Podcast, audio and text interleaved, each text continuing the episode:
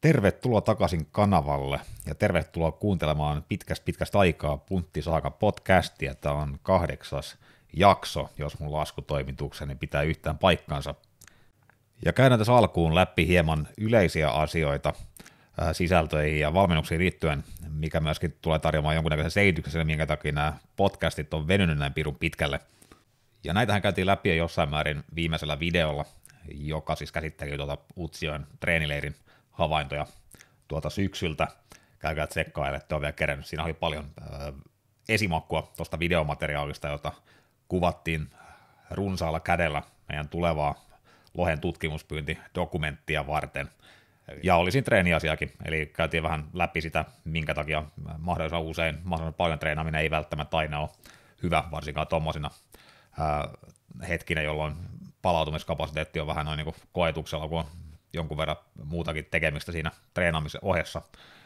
Ja sitä muuta tekemistä on sitten tutkimushommien ja tutkimushommien videoinnin lisäksi tarjonnut sitten kesällä varsinkin muuttaminen, eli muutettiin pikkasen isompaan kämppään ja osin sillä perusteella, että mä sain nyt tänne pystytettyä sitten oman työhuoneen ja studion, jossa nyttenkin tätä podcastia spiikkailen, eli nyt sitten jatkossa on huomattavasti paremmat edellytykset tehdä podcasteja, tehdä videoita, tehdä valmennuksiakin täällä, ja sitä kautta nyt sitten kun saa homma rullaamaan, niin toivottavasti pystyn tiivistämään tätä julkaisutahtia tästä nyt sitten ja kirimään kiinni. Menetetty aikaa, mutta tosiaan tuossa kesän puolella varsinkin ne ei vaan kerta kaikkiaan podcastia tekoon enää riittänyt sitten pelimerkit tuolla kalenterissa. Sisällön tuotanto tulee petraantumaan myöskin siltä osin, että nettisivut tulee online, jos ei nyt ihan loppuvuodesta ehdi, niin alkuvuodesta viimeistään, ja sinne tulee sitten kootusti esille ja tarjolle kaikki mun eri kanavien kaikki sisältö, eli toimin vähän niin kuin hakemistona siellä, ja koitan tehdä sinne myöskin jotain uniikkiä sisältöä jossain vaiheessa ainakin, ja sitten myöskin tarkoitus laittaa sen jonkunlainen kauppapaikka pystyyn, eli sinne tulisi sitten jotain kannatushenkistä tuotetta, kahvimukia, teepaitaa, etc., ja sitten myös jossain vaiheessa e-kirjaa tarjolla, eli tämä tyyppistä sisältöä siellä sitten myöskin tarjolla. Ja totta kai sitten tulee esillä ja tarjolla myöskin kaikki mun valmennuspalvelut, ja niihin liittyen sitten tärkeä tiedonanto tässä kohtaa, kuten siinä videollakin jo mainittiin, niin nostan vuodenvaihteessa mun valmennuspalveluiden hintoja jonkun verran. Ää, en niin paljon, että se nyt oleellisesti siitä muuttuisi, eikä varmaan kenelläkään siitä erotuksesta se jää kiinni, mutta haluan sen tässä kohtaa nyt ilmoittaa, että jos siellä nyt on oletuksena yleisössä henkilöitä, jotka on ehkä harkinnut tätä palvelua jonkun aikaa, ottanut ehkä selvää vähän, vähän valmentajan taustoista, mikä on hyvä juttu vähän harkita, ottaa selvää valmentajan taustoista ja vähän toimintatavasta ja filosofiasta jne, että onko se yhtään semmoinen, mikä resonoisi oman tekemisen ja ajattelun kanssa. Niin, ää, ettei tule yllätyksenä sitten se, että se palvelu on sitten ensimmäinen ensimmäistä ää, yhtäkkiä noussut hinnaltaan, niin tässä kohtaa, jos hyppää remmin, loppuvuoden aikana, niin saa sen palvelun sitten aktivoitua ja ylläpidettyä tällä nykyisellä äh, hintatasolla sitten niin kauan kuin sitä palvelua ikinä haluakin mun kanssa jatkaa. Ja nykyinen hintahan on 125 euron aloitusmaksu, äh, tavallaan niin kuin jäsenyysmaksu, äh, joka maksetaan kerran alussa, ja sen ohessa sitten 75 euroa per kuukausi niin kauan kuin palvelua haluaakin sitten jatkaa. Eli se on ihan jatkuva palvelu, ei mitenkään määräaikainen, eikä hinta muutu siitä sitten sen enempää, eli jos hyppää nyt remmiin 75 euroa kuussa, niin sillä sitten saa, vaikka olisi mun kanssa viisi vuotta, niin mä pidän sen hinta samana. Valmennuspalvelusta enemmän kiinnostuneille, niin kontaktina mun suuntaan toimii maili elmen.mikko at gmail.com. Löytyy tämän podcastin ja kaikkien videoiden tiedoista, eli sitä kautta kannattaa olla yhteydessä ja lähteä tiedustelemaan tarkemmin sitten ja lähdetään kartottamaan sitä teidän tilannetta ensin ennen kuin suinpäin hypätään valmennussuhteeseen ja ruvetaan rahaa liikuttelemaan, niin katsotaan, että se tilanne on sellainen, jossa mun asiantuntemus riittää, johon se soveltuu ja ää, muutenkin, että on edellytykset sille, että valmennussuhde olisi sitten menestyksekäs ja jossain määrin pitkäikäinenkin. Ja se kaupallisesta tiedotteesta tällä kertaa. Mennään podcastin aiheeseen, joka on kokeneiden bodytreenaajien yksijakoiset treeniohjelmat. Ja herätteen tämänkertaisen aiheeseen meillä on tarjonnut nimimerkki JPD, joka tällaista ää, taannoin on ehdottanut. Kiitos tästä aiheideasta. Näitä aina otetaan vastaan joko podcastien tai videoiden kommenttiosioon tai sitten tuonne pakkotoistolle mun nimikoketjuun voi aina jättää ideoita ja toiveita. Mä ihan mielelläni näitä, näitä otan vastaan ja näistä tosiaan niitä ideoitakin saa ja tietää vähän mitä te haluaisitte kuulla, niin tulee silloin aiheet vastaan jonkunnäköisen jollain tavalla aina sitten kysyntään. Ja pakkotoiston ketjussa myöskin etukäteen jo mainitsin tästä, että tämmöisen aiheen nauhoittelen ja pyysin lähettää kysymyksiä, jos sellaisia ilmenee, niitä tulikin sinne muutama oikein hyvä, niin käydään nekin sitten läpi tässä jakson aikana myös. Eli yksijakoiset ohjelmat vähän kokeneemmalla body-treenaajalla. Body-treenaamisella nyt tarkoitan sellaista treenaamista, jossa se kosmeettinen kehomuokkaus näyttelee vähintäänkin äh, tärkeää osaa, eli siellä ollaan kiinnostuneita äh, tämmöistä kehonrakennuksesta, jos ei kilpailumielessä, niin ihan omaksi iloksi tapahtuvasta kehon muokkaamisesta, ja saattaa nyt olla ehkä perusvoimatasot tai maksimivoimatasot siellä mukana myöskin vähän sivukierteenä, mutta kuitenkin semmoista podailuhenkistä toimintaa siihen tässä viittaan. Ja kokeneen harjoittelijan määritteleminkään ei nyt ole ihan yksilitteistä, mutta varmaan nyt voidaan puhua sellaista henkilöstä, joka nyt on ainakin sen viisi vuotta treenannut ja kasvattanut lihasmassaa varmaankin kaksinumeroisen lukeman kiloissa, ja joka on jo sitten lähempänä sitä omaa ää, lihasmassa ja voimatason potentiaalia kuin sitä alkupistettä selkeästi. Ja varmaan tämä on aihe toive nyt totta kai on ymmärrettävä sitä kautta, että yleensä yksijakoiset ohjelmat on mielletty, että ne on aloittelijaohjelmia nimenomaan, ja sitten pikkuhiljaa kun ää, siitä treeni-ikä kertyy, lihasmassa kasvaa, voimatasot nousee, niin sitten siitä pikkuhiljaa siirrytään – jaetumpia ja jaetumpia ohjelmiin. No ehkä nyt ei nykyään ajatella, että mennään sitten niinku ihan monijakosiin, neljäjakosiin asti, viisijakosiin asti, vaan, vaan sitten käytetään kaksi kolmejakoisia ohjelmia sitten sen jälkeen suurimman osan aikaa, mutta yksijakoinen ohjelma on kaikin tavoin täysin validi kokeneelmankin harjoittelijalle, ja se on ehkä jossain määrin vähän tuntemattomampi tapa rakentaa sitä kokeneen harjoittelijan ohjelmointia, niin – sen puolella erittäin hyvä aihe. Ja käydään tässä nyt läpi niitä mun näkemyksiä ja kokemuksia tästä aiheesta, miten se yksijakoinen kannattaa rakentaa, kenelle se sopii, millaisessa tilanteessa sopii, milloin kannattaa jättää väliin ja mitä nyansseja siellä pitää huomioida sen ohjelman, ohjelmasuunnittelun sisällä, treeniä sisällä, miten onnistuu priorisointi, sopiiko se priorisointi ylipäätään, jene. Ja jos nyt äh, avataan sillä, että lähdetään kysymään, että no miksi ihmeessä tehdä yksijakosta ohjelmaa, koska meillä nyt on aika hyvin tiedossa, että vaikka kaksi- tai kolmejakoiset ohjelmat, miksei useampijakoisetkin, ne, ne toimii oikein hyvin, ne, on, ne tiedetään suurin piirtein, miten niitä kannattaa lähestyä niin ohjelmoinnin kannalta, millaiset jaot toimii, millaisissa rytmeissä ne toimii, niin minkä takia sitten ylipäätään lähteä ei näistä yksijakosta tuomaan siihen mukaan, että eikö pärjätä näillä, näillä muilla jaolla. Ja siihenkin voisi vastata, että no ihan hyvin pärjätään, ei ole mitään ongelmaa, että oikeastaan mäkin varmaan pystyisin rakentamaan kaikki ohjelmat jossain määrin toimiviksi, jos vaikka noudattaisi ainoastaan kaksijakosta ohjelmointitemplaattia sen yksittäisen jaon puitteissa, kun sitä treeniä voidaan aina varjoida aika, aika rajatta, että se jako loppujen lopuksi ei ole siinä ihan, ihan pääasiallinen merkitsevä tekijä, että se treenin muu sisältö merkitsee sen ohjelman kannalta, sen ohjelman tehon kannalta usein paljon enemmän. Mutta sitten on myöskin se, että, että miksi ei treenattaisi yksijakoisella ohjelmalla. Että toisinaan siinä ei tarvitse olla yhtään mitään sen ylevämpää perustetta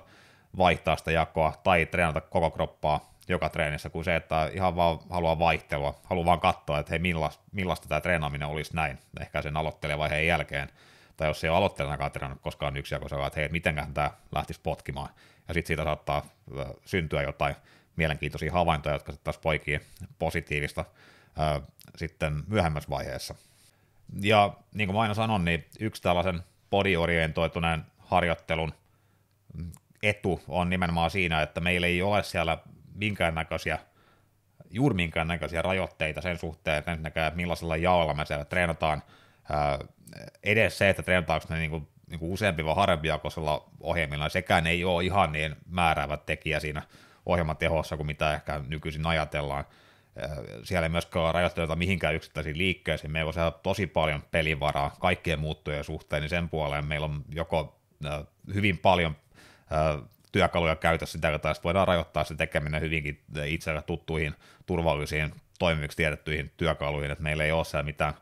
mitään sen suhteen vaatimuksia, että meidän olisi pakko treenata siellä, siellä tietyllä jaolla tai pakko treenata just tietyillä liikkeellä. Mutta millaisissa tilanteissa ja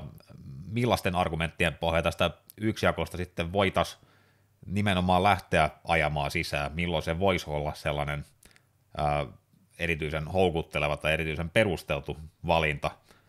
Ja yksi valintaperuste voi olla ihan silkka nostalgia, koska varsinkin silloin 40-50-luvuilla, kun on ollut tämä viimeinen hetki tässä kehomuokkauksen historiassa, jolloin lähes takuvarmasti ollaan toimittu täysin kehon oman hormonitoiminnan varassa ennen kuin steroidit tuli laajempaan käyttöön, niin silloin ää, tavallaan on ollut se ajanjakso, jolloin ää, voidaan takuvarasti sanoa, että nämä, nämä fysiikat, jotka silloin on ollut maailman huipulla, Steve Reeves ja kumppanit, niin ne on saatu aikaan ää, naturaaleina. Ja tälle ajanjaksolle on myös erittäin tyypillistä se, että ää, nämä kehorakentajat treenasivat hyvin pitkälti yksijakoisilla ohjelmilla koko kroppaa kerralla – Esimerkiksi Steve Reeves on tunnettu siitä, että hänellä oli yksijakoinen harjoitusohjelma. Ja se on totta kai, no se luo sitä nostalgista uskoa siihen, että tällainen ohjelmointi oikeasti toimii kokeneelle harjoittelijalle, toimii todella vakuuttavan fysiikan rakentamisessa. Ja tällä vähintäänkin voidaan kumota sellaiset väitteet, jotka joskus esiintyy, että yksijakoinen ohjelma ei sovellu kokeneelle harjoittajalle kehorakennustreeniin mitä tahansa, koska se voidaan yksi kantaa näyttää näiden esimerkkien avulla, että näin ei missään nimessä ole kyse, vaan, vaan voidaan kyllä rakentaa hyvinkin vaikuttava, naturaali fysiikka pelkästään yksijakoista treeniohjelmaa ajamalla. Mutta samalla me ei myöskään voida vetää mutkia suoriksi ja lähteä väittämään, että yksijakoiset treeniohjelmat on parhaita mahdollisia naturaalitreenaajille, ainoita, joita tarvitaan, koska no ensinnäkään me ei nyt ihan varmasti tiedetä, millä ohjelmilla siellä on treenattu sitten, vaikka nämä on ollut niitä populaariohjelmia siihen aikaan, mitkä on sitten jäänyt elämään ainakin sen jälkeen, niin me nyt tiedetään, ehkä se on käytetty jo jaetumpi ohjelmia, ehkä ne on koettu hyödyllisiksi. Joku on ehkä jo keksinyt, että hetkinen, että tässä on tiettyjä etuja, kun me pilkotaan se kroppa ylä- ja alakroppaan tai pilkotaan vielä pienempi palasiin se, että saadaankin parempaa vastetta siitä, että sitä kautta on ehkä jo treenitietämys jo sen ajan jälkeen mennyt tietyllä tapaa eteenpäin, että totta kai silloin 40-50-luvuilla on jo niin käytännön tasolla intuitiivisesti ymmärretty toimivan treenin periaatteet. Ne on ymmärretty jo kauan ennen sitäkin jo, varmasti satoja vuosia mutta tavallaan se treeni, tietämys, näkemys eri vaihtoehdoista toteuttaa sitä treeniä on ollut vielä rajatumpi. Eli ei ole ollut niin paljon työkaluja valittavana, ei ole ollut niin paljon laitteita, harjoitteita, eri mahdollisia eri treenijakoja. Eli, joten relevantti kysymys voisi olla se, että jos siirrettäisiin Steve Reeves nykypäivään ja hänelle tarjottaisiin kaikki tämä nykyinen tietämys eri mahdollisuuksista toteuttaa harjoittelua, vähän niin kuin tietoja niiden vahvuuksista ja heikkouksista, niin valitsisiko hän silti edelleen sen yksijakoisen ohjelman, ja jos hän valitsisi eri tavalla, niin kehittyisikö hän paremmin vai huonommin sen seurauksena vai yhtä hyvin. Ja sitten tietenkin, kun me katsotaan näitä vintage kehomuokkaajia, niin siinäkin pätee se, että me tarkastellaan aika lailla normaalia kauman toista ääripäätä, Eli nämä parhaat esimerkit sieltä on seuloutunut ja jäänyt elämään sitten historiankirjoihin. Eli me ei nyt tiedetä, miten se keskimääräinen vastusharjoittelija siihen aikaan on kehittynyt, millaisilla ohjelmilla. Eli me tavallaan nyt sitten seulotaan sieltä ne eliittiesimerkit, kenties sellaiset henkilöt, jotka olisi kehittynyt sitten sitä ohjelmasta riippumatta, olisi ohjelma minkälainen tahansa, jotka olisi aina saanut hyvää tulosta, kehittänyt aina sen vakuuttavan fysiikkansa millä tahansa menetelmällä. Ja tämä tietysti pätee ihan mihin tahansa treenijakoon, mihin tahansa aikakauteen, mihin tahansa, kun ruvetaan jonkun tietyn yksilön perusteella vetämään johtopäätöksiä tiettyjen ohjelmien soveltuvuudesta yleisempään käyttöön. Mutta sitä mä tässä nyt haluan myöskin tällä esimerkin mallintaa, että ainakin jos on sellainen ajattelu, että yksijakoinen ohjelma missään nimessä ei voi soveltua kokeneen harjoittelijan kehonmuokkaustreeniin, niin katsokaa 40-50-luvulle niitä sen aikakauden podareita, niin sen pitäisi kumota tällainen mustavalkoinen lähestymistapa tähän aiheeseen, eli, eli ei se ei missään nimessä ole, ole poissuljettu vaihtoehto, se nähdään ihan selvästi tältä. Mutta jos me lähdetään lähestymään tätä nykyaikaisen työkalupakin turvin, me tiedetään mitä kaikkia jakoja, mitä kaikkea treenityyliä meillä on käytössä, niin miten me, milloin me voitaisiin tulla sellaiseen johtopäätökseen, että se yksijakoinen ohjelma olisi meille nimenomaan perusteltu valinta. Ja yksi erinomaisen hyvä peruste on, että yksijakoisella ohjelmalla tarjoutuu erittäin hyvät mahdollisuudet optimoida viikon aikana tai minkä tahansa vastaavan treenisyklin aikana tehtävä ensinnäkin kokonaistyömäärä, eli kilot kertaa toistot kertaa sarjat, tyyppinen kokonaistyömäärä, volyymi, ja sitten samaan aikaan myöskin yksittäisessä liikkeessä, yksittäisessä sarjoissa käytettävät treenipainot. Ja nämä muuttujat, kuten nykyään tiedetään, treenipainot, treenin kokonaistyömäärä on kaksi kuningasmuuttujaa, kun arvioidaan eri ohjelmien, erityyppisten treenien vaikutusta lihasmassan kasvuun. Eli näiden kahden muuttujan kasvattaminen, niiden optimointi sen treenin, treenikierron sisällä. Ja minkä takia sitten yksijakoinen ohjelma ottaisi tähän erityisen hyvin kantaa, minkä takia se tarjoaisi mahdollisuudet optimoida nämä molemmat, niin jos me lähdetään rakentamaan sellainen esimerkki, että otetaan viikon jalkatreeni annostus, joka voisi olla vaikka sellainen, että siellä on yksi kyykkyliike, siellä on yksi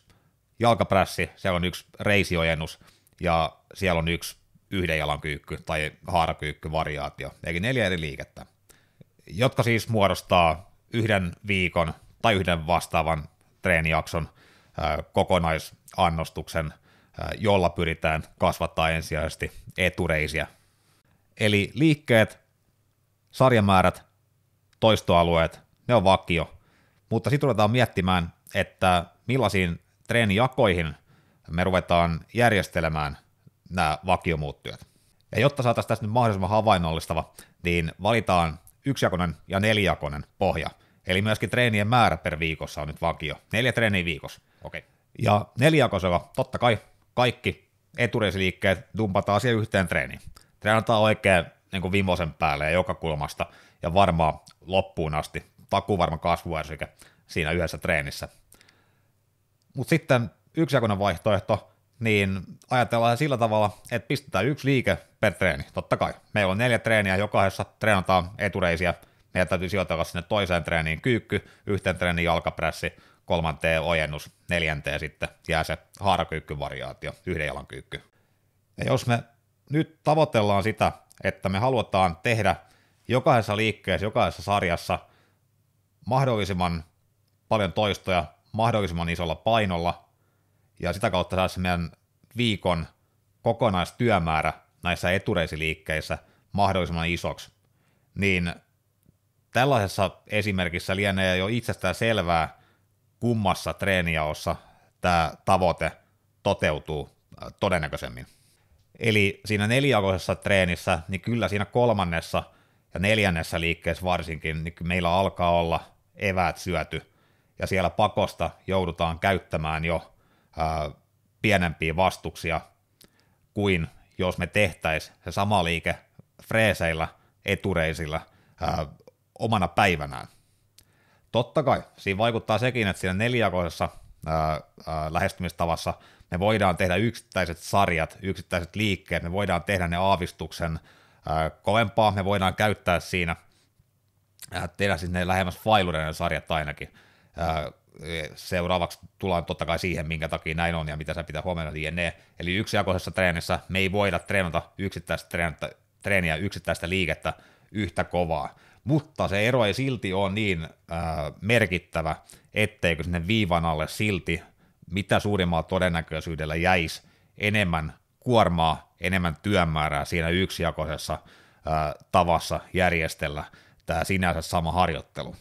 Ja etenkin jos me vertaillaan yksijakoista ohjelmaa neljäkoisen ohjelmaan, niin tämä on lähes varma asia, että siellä saadaan enemmän työmäärää, enemmän kuormaa ää, sillä tiheämmän frekvenssin tekemisellä. Ja vaikka mulla ei ole tästä minkäännäköistä näyttöä löydä pöytään, niin mä oon aika varma, että kun nyt nykyään ää, on jo tietyllä tapaa tiedossa se, että niin kun kroppa ker- ää, kaksi kertaa tai useammin läpi viikossa on toimivampi lähestymistapa harjoitteluun. Suurimman osan aikaa, suurimman osan henkilöitä kuin ää, jokaisen lihaksen treenaaminen kerran viikossa, niin mä en näe, että se perustuu niinkään siihen treenifrekvenssiin, ää,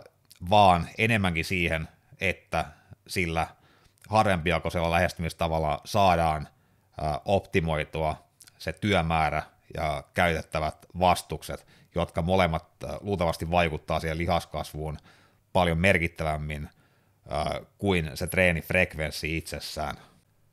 Mutta tietysti sitten kun me ruvetaan vertailemaan vaikkapa kaksijakoista ohjelmaa yksijakoiseen ohjelmaan, niin silloin tämä kontrasti ei ole enää niin selkeä. Eli kaksijakoisessa ohjelmassa me tehdään sitten enää kaksi liikettä äh, per treeni etureisille, jolloin äh, tämä suorituskyvyn tippuminen siinä toisessa liikkeessä ei enää sitten ole niin selkeä kuin se siinä yksijakoissa oli, sen varaan päästään lähemmäs josta yksijakoisen etunäkökohtaa tässä, kuin, kun oltiin siellä neljäkosen päässä, eli tässä suhteessa kaksijakoinen ja yksijakoinen on, on paljon lähempänä toisiaan sitten kuin kaksijakoinen ja neljäjakoinen. Mutta näkisin kuitenkin, että jos meillä on se sama määrä treenipäiviä per viikko, niin yksijakoiselta pohjalta lähestyttäessä meillä on edellytykset usein optimoida se työmäärä – mutta ei mennä kuitenkaan tässä nyt heti niin ääripäähän ruveta väittää, että yksijakoinen on aina joka tilanteessa, joka henkilölle, se on paras treenijako, ei suinkaan, ei missään nimessä ole. Ja ruvetaan seuraavaksi käymään vähän läpi tätä toisen kantilta, minkä takia joskus se, se yksijakoinen ei ole oikea valinta, mitä äh, negatiivisia puolia siinä on. Ja, kaikki. ja yksi sellainen selkeä trade-offi siinä, että me optimoidaan sitä kokonaistyömäärää ja kuormia, on se, että me tietoisesti samalla luovutaan metabolisesta rasituksesta, treenin pumppivaikutuksesta, ehkä jopa mikrovaurioiden luomisesta siinä, kun me jätetään niihin sarjoihin varaa. Ja nämä kaikki muuttujat, metabolinen rasitus, pumppi, mikrovauriot, niin nämä, vaikka ne nykytiedon perusteella ei olekaan yhtä merkittäviä lihasmassan kasvutekijöitä kuin se työmäärä ja vastuksen määrä, niin ne silti siellä luultavasti näyttelee äh, jonkunnäköistä roolia. Äh, niillä on oma äh, kehitystä lisäävä vaikutuksensa, ehkä oma itsenäinen vaikutuksensakin. Eli jos me sanotaan, että jos me jatkuvasti treenataan pelkästään yksijakoisilla ohjelmilla, jatkuvasti jätetään sarjoihin varaa, jatkuvasti treenataan hyvin lyhyillä sarjoilla, niin kenties meitä jää sieltä mm, jotain lihaskasvupotentiaalia sitä kautta käyttämättä, joka me saataisiin jos me ainakin kierrätettäisiin sitä harjoittelua enemmän, ei käytäisi myös siinä harvajakoisemmassa päässä, siinä ää, pidempien sarjojen päässä, siinä missä vedetään sarjat ää, loppuun asti ja käytetään kenties erikoistekniikoitakin. Mutta se ei ihan täysin silti tarvitse olla niinkään, että yksijakoisessa ohjelmassa nämä pitää kokonaan ää, jättää hyllyllä. Näitä muuttuja voidaan myöskin huomioida, vaikka treenataankin tiheämmin ja koko kroppa kerralla, ja päästään siihenkin jatkossa tarkemmin. Mutta no, niin kuin yleiset linjat on aika selkeät, eli me kyllä me jossain määrin ö, tietoisesti himmataan näitä vähemmän, vähemmän tärkeiksi oletettuja muuttuja sen edestä, että saataisiin optimoitua se tärkein työmäärä, eli työmäärä ja vastuksen määrä. Ja ehkä sen verran uskaltaa sanoa, että jos meillä on ideaali tapaus, eli henkilö, joka pystyy panostamaan treenaamiseen ja palautumiseen, niin kuin käytännössä ammattiurheilija – ja vielä, että se treenin toteutus menee tasan oppikirjan mukaan, että siellä jää just oikein verran parasarjoihin ja muutenkin se on tip-top se tekeminen, niin silloin sellaisessa tilanteessa niin yksijakoiselta pohjalta niin luultavasti on mahdollista todella optimoida se kehittyminen, mutta siinä on se iso mutta, että kun tehdään sitä hommaa, niin se usein on kaikkea muuta kuin ideaali tilanne, lähes aina kun amatööriurheilusta on kyse, niin se on sit, sitä vähemmän ideaalista. Että siellä on palautumiskapasiteetti on vaarantunut, siellä ää, se treeni effortti ei ole ihan ideaalista, on joko liikaa tai sitä liian vähän. Ja sitten me on tämmöinen ohjelma, tämmöinen pyrkimys optimoida se tekeminen. Se samalla tarkoittaa sitä, että meillä on pirun pienet marginaalit siellä, että se optimointi menee äkkiä ylitekemisen puolelle varsinkin. Ja silloin se on, äh, äh, ideaaliohjelma ei todellakaan enää ole ideaali eikä optimoitu, vaan silloin me mennään sitten ylitreenaamisen puolelle hyvin nopeasti. Sitä kautta äh, meillä on isompi riski äh, vetää överiksi se homma yksijakoisella ohjelmalla myöskin. Ja sitä kautta sitten varmasti saada yhtä hyvää tai edes melkein yhtä hyvää tulosta, kun saataisiin jollain äh, vähän enemmän välimallin ohjelmoinnilla, joka antaa paljon enemmän anteeksi. Eli sitä kautta me ei voida vaan ajatella, että okei, tämä on teoriassa paras ohjelma, äh, tehdään kaikille yksijakoinen ohjelma, vaan kyllä siinä pitää katsoa edelleen se kokonaisuus ennen. Ja yksi sellainen valtavan tärkeä, mutta useinkin yleen katsottu muuttuja on se, että miten se ohjelma nyt resonoi sen treenaajan kanssa, että miten mielekkääksi se ohjelma koetaan. Että ei se ole mitenkään sanottu, että se, että vaikka sen pystyikin perustelemaan, että se on hyvä ohjelma tähän tilanteeseen ja tästä ja tästä syystä, että optimoidaan työmäärä ja painot ja muu, mutta jos se tekeminen ei ole mielekästä, niin äh, silloin se ohjelma ei varmasti anna niin kuin, ideaalia tulosta ulos. Ja yksijakoisen tapauksessa varsinkin, niin aika usein kokemus siitä on se, että se on vähän tylsää treenaamista, ja se on jossain tapaa se on vähän tottakin. Siinä ei ole mitään hirveästi krumeluureja siinä harjoittelussa useinkaan, koska se pitää karsia se tietyllä tapaa noin niin kuin perustekijöihin. Ää, totta kai siinä on vähän vaihteluvaraa siinä, kyllä, kyllä niitä niin kuin yksijakoisiakin voidaan tehdä monen, monenlaisia, et siinä ei ole pakko olla ihan vaan niin kuin kyykkypenkki maastavetolinjalla todellakaan. Mutta silti, varsinkin sen takia, koska yksittäiset sarjat, varsinkin isommissa liikkeissä, varsinkin lyhyemmissä sarjoissa, pitää jättää enemmän tai vähemmän vajaaksi. Yleensä tehdään enemmän tai vähemmän suorinainen sarjat, niin se luo siihen vähän sellaisen ilmapiirin, että jos on tottunut varsinkin sellaiseen kunnon rummuttamiseen ja erikoistekniikoihin, pitkiin sarjoihin, tekemään sarjat loppuun asti, antaa sinne vähän pakkotoistoa perään, niin silloin tollainen äh, riisuttu tekeminen saattaa tuntua vähän tylsältä, saattaa tuntua, että voiko tämä toimia. Ja silloin totta kai se luo vähän sellaisen ilmapiiri siihen, että se luultavasti ei, ei vaan toimi, että siihen ei enää enää riitä luottoja. Sitten ainakin se, että sitten se ei vaan kerran kaikkiaan ole kivaa, ja se nyt olisi tässä hommassa kuitenkin jossain määrin oleellista, että se treenaaminen olisi oikeasti kivaa. Että jos se yksijakoinen ei tunnu mielekkäältä, sen tyyppinen treenaaminen, niin silloin se ei varmasti ole oikea valinta. Totta kai sitten joku voi oppia sitten siirtämään sen fokuksen siitä niin kuin välittömästä kivun pumpin tuntemuksesta ja siitä niin kuin itsensä ylittämisestä siinä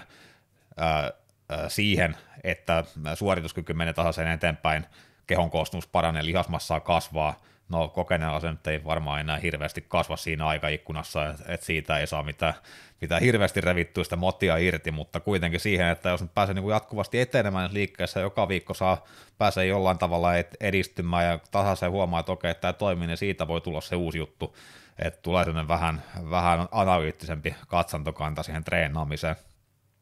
Ja onhan sekin nyt varmaa, että ei tällainen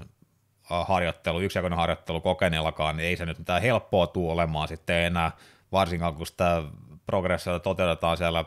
säntillisesti ja kyykkytangossa alkaa rauta lisääntymään, niin kyllä se jossain kohtaa alkaa,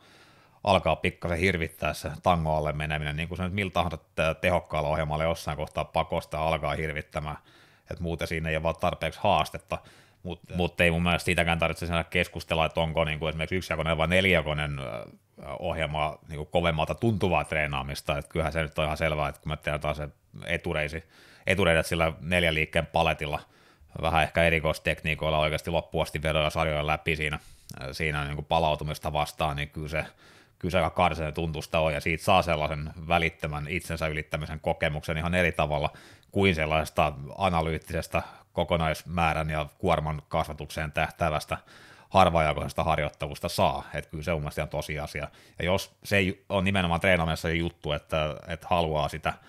sitä endorfiinikiksiä siitä ja sitä itsensä yrittämisen tuntua, niin se on silloin ehkä oikeasti järkevämpi valinta painottaa sitä monijakosta päätä, koska sekin toimii. Se, silläkin voidaan kyllä lihasta rakentaa sinne mitään teoreettista estettä, etteikö niin voitaisiin tehdä. Et sekin oikeasti, että ihan turha ajatella myöskään niin, että se on pakko treenata kaksi jakoisella. Ei ole, mikään ei ole pakko. Se on se on se,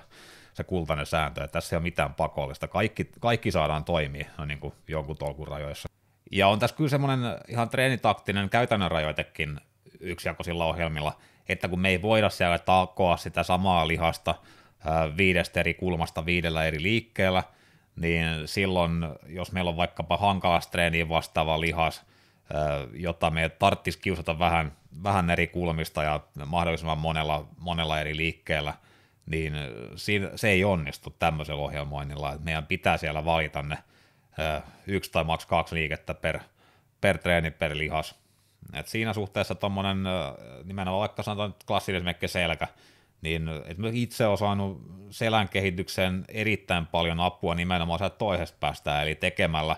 vaan pirusti volyymia per treenikerta siellä selän, että sillä pääsee oikeasti keskittymään siihen hankalasti vastaavaan lihakseen varsinkin, ja oikeasti ottamaan sen työn alle ja priorisoinnin kohteeksi siinä yhdessä treenissä. Toki se on jo vähän sellaista, että sit kun sä oot oikeasti kokenut harjoittelemaan, niin sulla ei välttämättä siellä enää ole sellaisia selkeästi heikkoja lihaksia tai sellaisia, mihin olisi todella vaikea saada tuntumaan, että luultavasti kaikki lihakset on jo enemmän tai vähemmän online, että sä saat niihin sillä yhdellä liikkeelläkin riittävän hyvin kohdistettua sitä treeniä. Mutta on ilman muuta yksi tekijä, mikä pitää myöskin huomioida siinä, että jos tuntuu, että tilanne vaatii sellaista yhden lihaksen fokusoitua tekemistä sen treenin sisällä, niin silloin kannattaa valita joku toinen jako. Ja kuten äsken tuossa todettiin, että koska yksijakoinen harjoittelu on niin suhteelliselta intensiteetiltään se peräsuoli-indeksi mittarilla mitattuna, sillä mittarilla, että kuinka kovat se treeni just sillä hetkellä tuntuu, tai vaikka paripäiväisen treenin jälkeenkin tuntuu, niin sillä mittarilla harva, harvajakoinen treeni on aina suluissa helpompaa kuin monijakoinen harjoittelu, niin tämä tuo sellaisen aika keskeisen valintaperusteen siihen, kun arvioidaan yksijakoisohjelman soveltuvuutta, että jos meillä on nyt luvalla sanoen laiskan tyyppinen harjoittelija, ja en näyttää tarkoita mitään, että on mikään luonnevikainen henkilö kyseessä, mutta ylipäätään sellainen henkilö, ketä, kenen on vaikea ottaa itsestä henkilöstä ja fyysisesti paljon irti kerralla. Että siellä on, ja kun niitä, niitä on totta, totta kai, että ei, ei se ole mitenkään itsestään selvää, että siellä jalkaprässiin työnnellään oksennukseen asti. Että kyllä monella, monella siellä niin kuin lyö jonkunnäköiset ihan ehkä niin kuin sivistyneet estot päälle siinä aikaisemmin, ja se katkee se touhu ennen kuin se on sen näköistä. Niin äh, sellaisen henkilöllä, kenellä on oikeasti vaikeuksia siinä, että yksittäisestä treenistä on tosi hankalaa saada iso ärsykettä, niin silloin yksijakoinen puoltaa erinomaisen hyvin paikkaansa. Totta kai voidaan sanoa, kun on kokeneesta harjoittajasta kyse, niin ehkä tällainen, he, tällaisen henkilön edellytykset päätyä kokeneeksi harjoittelijaksi on hieman heikommat, mutta kyllä, kyllä sitäkin oikeasti esiintyy siitä huolimatta, että se on treenikilometrejä saattaa olla hyvinkin paljon takana, että se on sitten ehkä ollut hieman hitaampaa se kehittyminen, kuitenkin sitä on tullut, mutta edelleenkin se on siinä, että niin kuin yksittäisessä treenissä ei saa revittyä itsestään niin paljon irti, jotta monijakoisempi ohjelmointi edellyttäisi. Silloin yksijakoinen ohjelma voi olla juuri oikea toimintamalli, ja sillä voi olla, että saadaan se homma toimii hyvinkin tasapainoisesti. Ja tämähän on esimerkiksi Scott Abelilla oli niin kuin kuningasajatuksena, kun hän laati tämän Hard Gainer Solution ohjelmatemplaattiinsa, joka on yksi esimerkki hyvästä yksijakoisesta valmiista ohjelmatemplaatista. Käydään ne ehkä kootusti läpi sitten lopussa vielä, mitä niin on tarjolla. Mutta siinä nimenomaan havainto siitä, että, että henkilölle, kenellä ei ei sitä irtiottokykyä syystä toisesta ei, ei löydy erityisen paljon, niin kun me pidetään kerta-annostus kohtuullisena ja annetaan sen frekvenssin tehdä töitä siellä, että kun me saadaan se kerta irtiotto sellaiselle tasolle, että se menee sen kasvuärsykkeen yli edes hiukan, niin silloin kun toistetaan sitä riittävän usein, niin silloin tulokset pääsee kumuloitumaan. Ja tällaiselle henkilölle mun mielestä niin yksijakoinen ohjelma on lähestulkoon niin kuin ainut järkevä valinta ja sitten spektrin toisessa päässä meillä on totta kai se henkilö, jolla on niinku vaikeuksia himmata sitä omaa irtiottoaan. Et siellä ei vaan ole mitään niinku sellaista niinku itsesuojelumekanismia enää, enää jäljellä, ainakaan siinä kohtaa harrastusta enää, että se, se oikeasti kaikki sarjat on on tehty joko täysin tai ei ollenkaan. Ja et, et siellä on vaan se irtiottokyky on niin kovalla tasolla. Ja myöskin se työetiikka, ehkä usein se on vähän työetiikaksi mainit sanominen siinä kohtaa vähän väärin, koska se niin kuin hyvä työetiikka olisi se, että tietoisesti pystyisi himmaa sitä irtiottoa, niin kuin se on vähän niin kuin tulosta, tuloksellisuutta palvelevammalle tasolle, mutta siellä on vaan sen kauhea drive päällä, että, että enemmän on enemmän, mitä enemmän sattuu, sitä enemmän se toimii ja niin edespäin. Niin semmoisen henkilöstä taas, niin se äh, yksijakoinen voi olla, että se, niin kuin puhuttiin aikaisemminkin, että se, siinä on pienet marginaalit, että kun me treenataan usein sitä lihasta, niin silloin ne pienetkin ylitreenaamiset alkaa kumuloitua nopeasti ja silloin se aika äkkiä heilahtaa se vaaka alipalautumisen puolelle ja se on sitten taas myrkkyä tuollaisella ohjelmalla. Eli siinä vaan sitten treenataan itsensä hyvin näkkiä ylirasituksen puolelle ja silloin mitään kehitystä ei tietenkään enää, ainakaan optimaalista kehitystä ei tule tapahtumaan, sitten myöskin altistuu sitten jo vakavammille ylirasitusoireille ehkä jossain kohtaa ja sitten totta kai loukkaantumiselle. Ja ylipäätään se treenaaminen ei välttämättä ole kahden kivaa enää, kun joutuu menemään joka kerta alipalautuneena salille. Ei siellä saa silloin äh, voimatasoja, joka on luultavasti nostettu eikä niitä työmääriä enää, niin, niin se on se toinen puoli, että se, se täytyy ottaa huomioon kanssa, että monella, monella on vaan liikaa, liikaa drivea äh, tekemisessä, että silloin on pakko pelata vähän varovaisemmalla frekvenssillä, että saataisiin vähän enemmän pelivaraa siihen, että se rasituksen kumuloituminen olisi pikkasen enemmän hallussa, hallittavammalla tasolla, niin silloin kannattaa ruveta katsomaan sieltä kaksijakoisesta ylöspäin niitä jakonumeromääriä mieluumminkin, kun lähtee koko kroppaa neljä kertaa viikossa takomaan. Mutta yksi melko selkeä yksijakoisen ohjelmoinnin etu, jopa tällaiselle vähän ylisuorittamisen taipuvaiselle henkilölle – on silloin, kun meillä ei olekaan enää edellytyksiä treenata sitä neljä kertaa viikossa, että joudutaan syystä tai toisesta karsimaan treenikertoja, että sellaistakin sattuu aika usein amatöörihommassa, että siellä jouduttu joskus priorisoimaan muitakin juttuja kuin,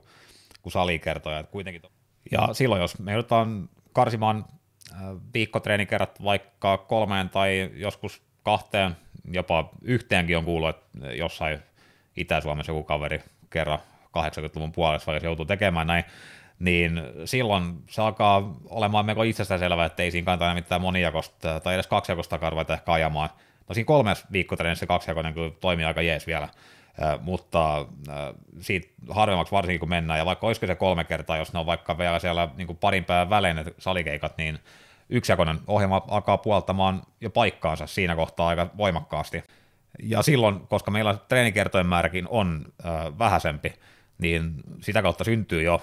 paljon enemmän sitä pelivaraa palautumiseen, ja silloin se ei ole enää niin herkällä sen suhteen, että, että vedetään siellä vähän yksittäinen treeni kovempaa kuin oppikirjas äh, olisi kirjattu, eli siinä tämmöinen ylisuorittamiseen taipuvainenkin henkilö voi saada se homman toimia aika hyvässä balanssissa siinä, että treenikertojen määrä ja niiden välinen etäisyys on vaan riittävän harva, niin saattaa jopa huomata, että se hyvinkin vähäinen treenimäärä yhtäkkiä alkaa toimia kohtuullisen hyvin, että, tai sitten vähintäänkin pystytään pelaamaan sillä sellainen järkevä ylimenojakso siihen asti, kun sitten taas on edellytykset lähteä kasvattamaan treenimääriä ja pystytään pitämään siinä suorituskyky sitten yllä, yllä jos ei suoraan kehittymään.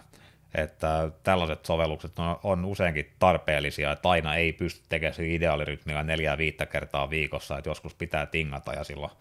silloin pitää sitten ehkä olla vähän luova myöskin sen treenijaan suhteen. Ja tämä nyt on mulla yksi semmoinen selkeä paikka, jossa mä pelaan yksijakosta ohjelmaa usein valmennuksessa. Eli jos tulee tällainen jakso, että ei päästä salille. Ja toinen on sitten vähän ehkä tähän liittyvä silloin, että jos on syystä toisesta ollut pidempi treenitauko ja palataan uudestaan harjoittelun pariin sieltä, niin se on tavallaan kylmäkäynnistys ohjelmana. Yksijakoinen on ilman muuta järkevin, eli pikemminkin kuin että tehtäisiin monijakoisella ohjelmalla niin kuin kokonainen viikko, että saataisiin käytyä koko kroppa läpi ja luultavasti vedettäisiin aivan liian kovaa yksittäisessä treenissä yksittäiselle lihakselle, niin yksijakoisella ohjelmalla parin kolmen päivän välein sellaisia vähän jopa höntsäjumppia, niin toimii hyvin ää, ää, pitkäänkin sen tauon jälkeen, että saadaan tulosta, saadaan treenipainoja nostettua aika nopeasti, lähellä sitä, mitä ne on ollut, ollut ennen taukoa, niin semmoinen sisäänajojaksona taukojen jälkeen, ylimenojaksoina, tiukkoina, tiukoissa elämänvaiheissa tai ylipäätään joskus on hyvä pitää ylimenojakso ihan vaan ää, tasamaasta pidemmältä ajalta kertynyttä treenirasitusta, niin tämmöisissä rooleissa, silloin kun syystä toista ei ole edellytyksiä painaa ihan, ihan siinä määrin, kun on aikaisemmin tottunut. Ja esimerkiksi Pernelionin kanssahan silloin, kun Jani tuli valmennukseen, niin sitten mehän lähdettiin liikkeelle yksijakoisella ohjelmoinnilla pitkälti tästä syystä, että se palautumiskapasiteetti, kuitenkin treenikapasiteetti oli aika paljon laskenut Janilla hetkellisesti, kun oli ne raskaat hoidot siinä alla. Kattokaa, se on, tota niin, mun kanavaltahan löytyy video, silloin tehtiin, tehtiin Janin kanssa useampi niitä, niin se oli ihan ensimmäinen. Siinä on ainakin yksi käytännön sovellus yksijakoisesta treenistä kokeneelle harjoittelijalle, niin nimenomaan sen takia valittiin yksijakona siinä, että saadaan usein toistuvia tiheitä treenijärsykkeitä, saadaan melko nopeasti nostettua treenipainoja, siellä päästään usein samojen lihasten liikkeiden kimppuun ja saadaan pidettyä se kertakuormitus kohtuullisella tasolla, kuitenkin semmoisella tasolla, joka on varmasti kehittävää, kuten siinä kohtaa lähes mikä tahansa treenaaminen olisi, niin ei kannata mennä yhtään isompaan kertaannostukseen kuin on välttämätöntä, vaan pikemminkin saadaan maltillinen kertaannostus, tiheä frekvenssi ja sitä kautta saadaan rakennettua homma, jonka jälkeen sitten voidaan siirtyä sitten taas harven, korjaan tihempiakoisiin ohjelmiin, tai no mitenpä tämä jako nyt meneekin, eli tarkoitan sitä mennä niin 2, 3, 4 siitä eteenpäin sinne niille jakolukemilla, että esimerkiksi Pernänkin tapauksessa ei kyllä sitten sit jälkeenpäin niin aika selvää, että just sen tyyppinen treenaaja kyseessä, että, että yksijakoinen ohjelmointi ei välttämättä ole se, se go-to-ohjelmointi siellä enää, että Janilla on niin kauhean irtiotto, irtiotto ja drive siinä tehdä tehdä, että tota, kyllä hänellä, niin kuin hän itsekin sanoi, että tuli vaikeuksia sitten yksijakoisella ohjelmalla lopulta siinä, että noudattaa sitä ää, itsensä hillitsemistä siellä sarjojen lopussa, että ne tulee vaan vedettyä kerta kaikkiaan liian pitkälle ne yksittäiset sarjat. Ja, se on. ja jos yksi ää, sellainen käyttökohde yksijakoisella oli, että kun me päästään salille tavallista harvemmin, niin yhtä lailla sellaisessa tilanteessa, jossa meidän saliaikataulu on ää, pikkasen ennustamaton. Et joku viikko me päästään sinne ehkä viisi kertaa, joku toinen viikko sinne päästäänkin ehkä vaan pari kertaa, niin, ja eikä koskaan oikein tiedetäkään, millainen viikkohan toi seuraavakin mahtaa olla, niin silloin yksijakoiset sovellukset on erittäin käyttökelpoisia. Tosin sillä merkittävällä varauksella, että ne yksijakoiset pitää aika tarkkaan soveltua sitten tällaiseen tarpeeseen, eli se pitää olla sisällytetty siihen ohjelmarakenteeseen, että sitä voidaan tiettyjen sääntöjen puitteissa muokata sopimaan erilaisiin treenirytmeihin. Että aika usein mäkin teen sellaista yksijakosta pohjaa asiakkaille, jossa se vähän jo vaatii sitä, että siellä olisi se lepopäivä niiden treenipäivien välissä. Toki se on sitten se ohjeet vähän muokata sitä, että jos tuleekin sellainen keissi, että pitääkin mennä peräkkäisinä päivinä tekemään, että se onnistuu, mutta ideaalitilanteessa, jos sitä jatkuvasti vaihtelee, niin sitten mielellään tehdään jo sellainen ohjelma, jossa niin kuin rakenteellisesti on mahdollista vaihdella sitä treenipäivien määrää hyvinkin paljon ja hyvinkin vapaalla aikataululla. Et esimerkiksi Scott Abelilla on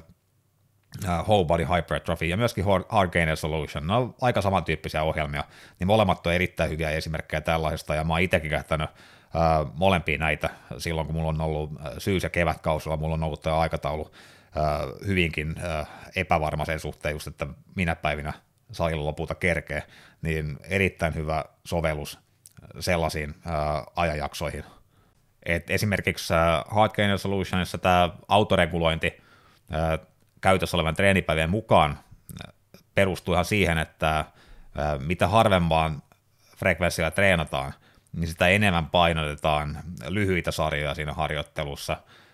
eli niitä 15 sarjoja alimmillaan, ja sitten taas jos päästäänkin salille vaikka joka päivä, niin silloin laitetaan sinne enemmän ja enemmän niitä pidempiä sarjoja, yli 10 sarjoja, jopa 20 toista sarjoja, eristävämpiä liikkeitä, eli tehdään siitä selkeästi erilaista siitä harjoittelua, että se on tavallaan se, se raskaiden sarjojen runko säilyy ennallaan, mutta siellä lisätään sitten sellaista harjoittelua sen, sen oheen, mikä ei vastaavasti kuormita keskushermostoa, ei, ei samalla tavalla syö kokonaispalautumiskapasiteettia, mutta kuitenkin pystytään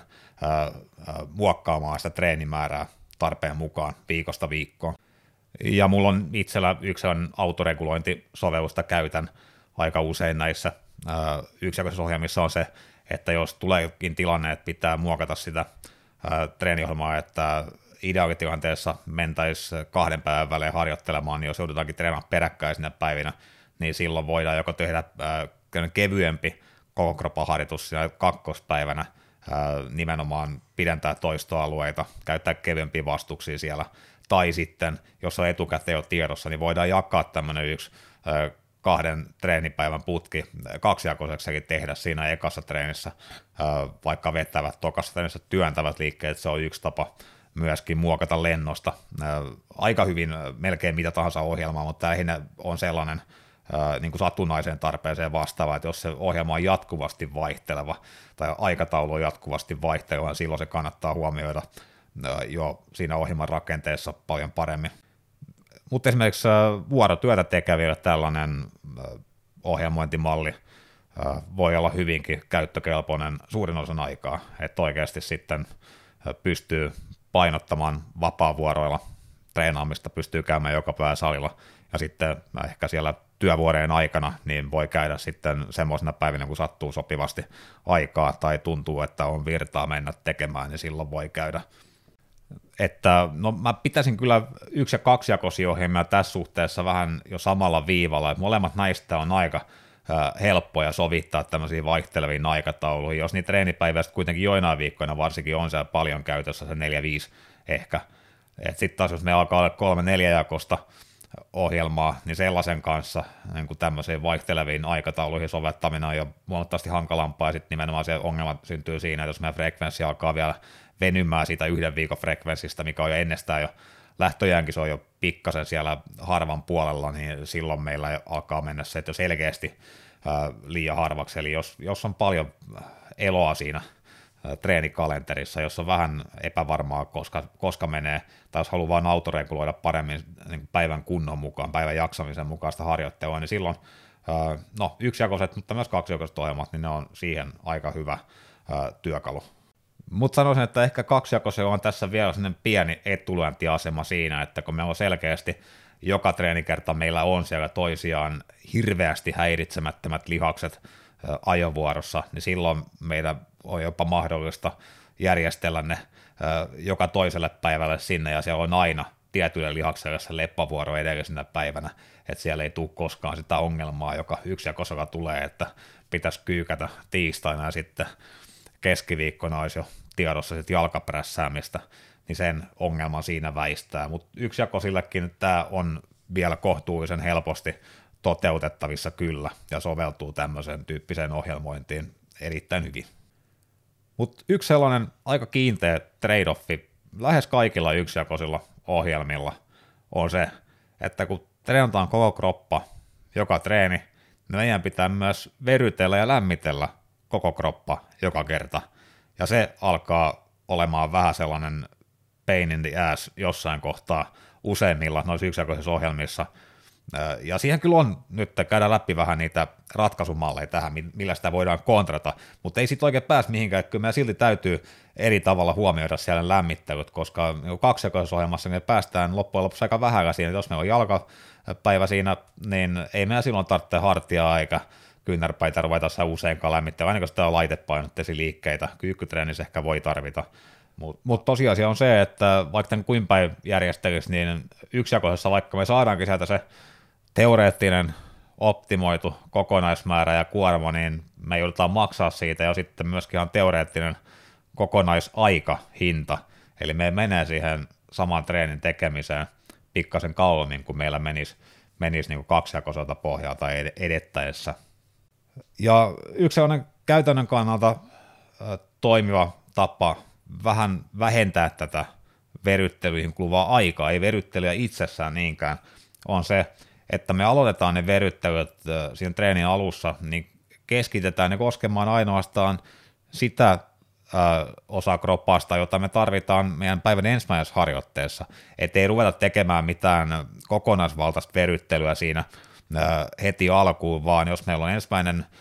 liikeohjelmassa on penkkipunnerus, niin lämpätään vaan penkkipunneruksessa tarvittavat nivelet ja lihakset.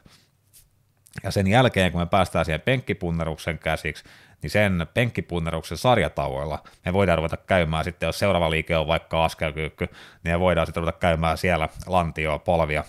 nilkkoja, mitä itse asiassa henkilö tarvitsee ehkä sen lisäksi vielä, niin voidaan ruveta käymään niitä läpi siinä ää, ensimmäisen liikkeen sarjatauolla ja näin edespäin, edetä siinä treenissä, että siellä ne lopputreenin liikkeet lämpätään sen alkutreenin liikkeiden sarjatauolla. Tämä on sellainen konkreettinen neuvo, joka säästää aika paljon ää, sitä aikaa, mutta siitä huolimatta luultavasti kokonaisaika näiden lämmittelytarpeiden seurauksena tulee olemaan yksijakoisessa aina pikkasen ää, ää, pidempi, ja sitä kautta myöskin pitää huomioida, että jos meidän treeniaika on kortilla, niin silloin yksijakoinen ohjelma voi olla sen takia huonompi valinta. Ja mennään tässä kohtaa näiden Q&A-kysymysten kimppuun. Niiden myötä päästään myöskin syventämään vähän enemmän näitä yksijakoisen ohjelmoinnin nyansseja. Ensimmäisen kysymyksen lähetti ei herra 47, vaan mies 847 pakko toistolle. Kuulu seuraavasti. Pääliikkeiden progressio ja palautuminen suluissa, kyykky, penkki, mave, pystäri, jne. Ensimmäisenä tietenkin mainittava se pakoina, että jos me on tämmöinen podu-orientoitunut harjoittelija, niin hänellä nyt ei sitten ole mitään pääliikkeitä, mutta joo, kyllä mä nyt tiedän, mitä tässä yhteydessä pääliikkeellä tarkoitetaan, eli varmaan nämä äh, isot moninivelliikkeet, jotka kyllä, no ne on siinä mielessä kyllä on pääliikkeitä, äh, että kyllä se nyt tuollainen kehomuokkausharjoittelu, niin kyllä se nyt perustuu silti moninivelliikkeisiin. Ei kaikille lihasryhmille kyllä perustu, mutta nyt selkä, rinta, jalat, kyllä, kyllä se perustuu kyykkyyn, kyykkyyn soutuun, penkkaamiseen pikemminkin kuin eristäviin liikkeisiin mutta sen sisällä, että totta kai meillä ei ole siellä mitään tarvetta hinkata just näitä vapaapaino tankovarioita missään nimessä, vaan voidaan valita aina se, se paras ää, liiketyyppi ää, kyseiselle harjoittelijalle. Mutta itse progression osalta mä en näe kovin paljon eroa yksijakoisella ohjelmalla mihinkään muuhun jakoon, koska meillä on yleensä aina ajatuksena se, että meillä se yksi liike toistuu siellä korkeintaan kerran viikossa. Usein mun ohjelmassa toistuu harvemminkin, mutta siltä osin meillä ei oikeastaan ole tarvetta siellä järjestellä sitä progressiota eri tavalla, erityisesti lojemmaksi tai jyrkemmäksi, ei nyt ainakaan varmaan jyrkemmäksi, mutta sanotaan, että jos meillä olisi todella tiheän frekvenssin ohjelma, että mennään vaikka viittä kuutta treeniä viikossa, niin silloin luultavasti pitää vähän loiventaa, siellä pitää lisätä painoa ja sarjoja vähän harvemmin kuin muuten lisättäisiin, ehkä keskittyy enemmän siihen toistomäärän puskemiseen, mutta tämä ei kyllä mun mielestäni ei ole semmoinen määräävä muuttuja. Eli edetään kokeneen harjoittelun tapauksessa, luultavasti edetään tripla progressiolla, eli nostetaan ensin, jos meillä on tietty, usein mä käytän toistoaluetta sarjoissa, niin vaikkapa 6-18 aloitetaan varmasta kutosesta, niitä tehdään vaikkapa kolme sarjaa ensin, nostetaan niin kauan toistoja, kunnes saadaan sillä samalla painolla – kolme kasia tai kaksi kasia, yksi seiska, ei nyt ole ihan niin millin tarkkaa toi homma. Sen jälkeen voidaan tipauttaa toistot takaisin sinne kutosen tuntumaan, nostaa painoa pikkasen ylöspäin. Tämä on se tupla progressio-osuus siinä. Ja sitten vastaavasti, jos näyttää siellä jossain kohtaa, että tarvitaan ehkä vähän lisää työmäärää sen kehityksen ruokkimiseksi, niin silloin, tai voidaan jopa perioda se, periodisoida se etukäteen, niin voidaan lisätä sinne myöskin sarjamääriä, mutta yleensä sarjamääriä lisääminen on sellainen ohjelmoinnin leka, että sillä kyllä saadaan haluttu vaikutus, mutta se oheisjälkikin sitten siinä ympäristössä saattaa olla aika, aika tota, niin, rososta, että siinä sitten hyvin nopeasti kumuloituu myöskin ylirasitus ja sitä kautta pitää olla hereillä sitten kokonaisrasituksen hallinnan kanssa, mikä varsinkin sitten yksijakoisella ohjelmalla nousee isompaan rooliin. Et siinä mielessä joo, ehkä, ehkä voisi ajatella, että sitä sarjamäärien – puskemista, siihen suhtaudun ehkä hiukan konservatiivisemmin semmoisella ohjelmalla, missä se frekvenssi on kova ja kokonaiskuormitus viikon sisällä on, pyritään maksimoimaan, niin mennään enemmän painottaen sitä toista puolta ja painoja lisäystä, mutta ei, ei siinä ole niin kauheata niin käytännössä eroa sitten ole.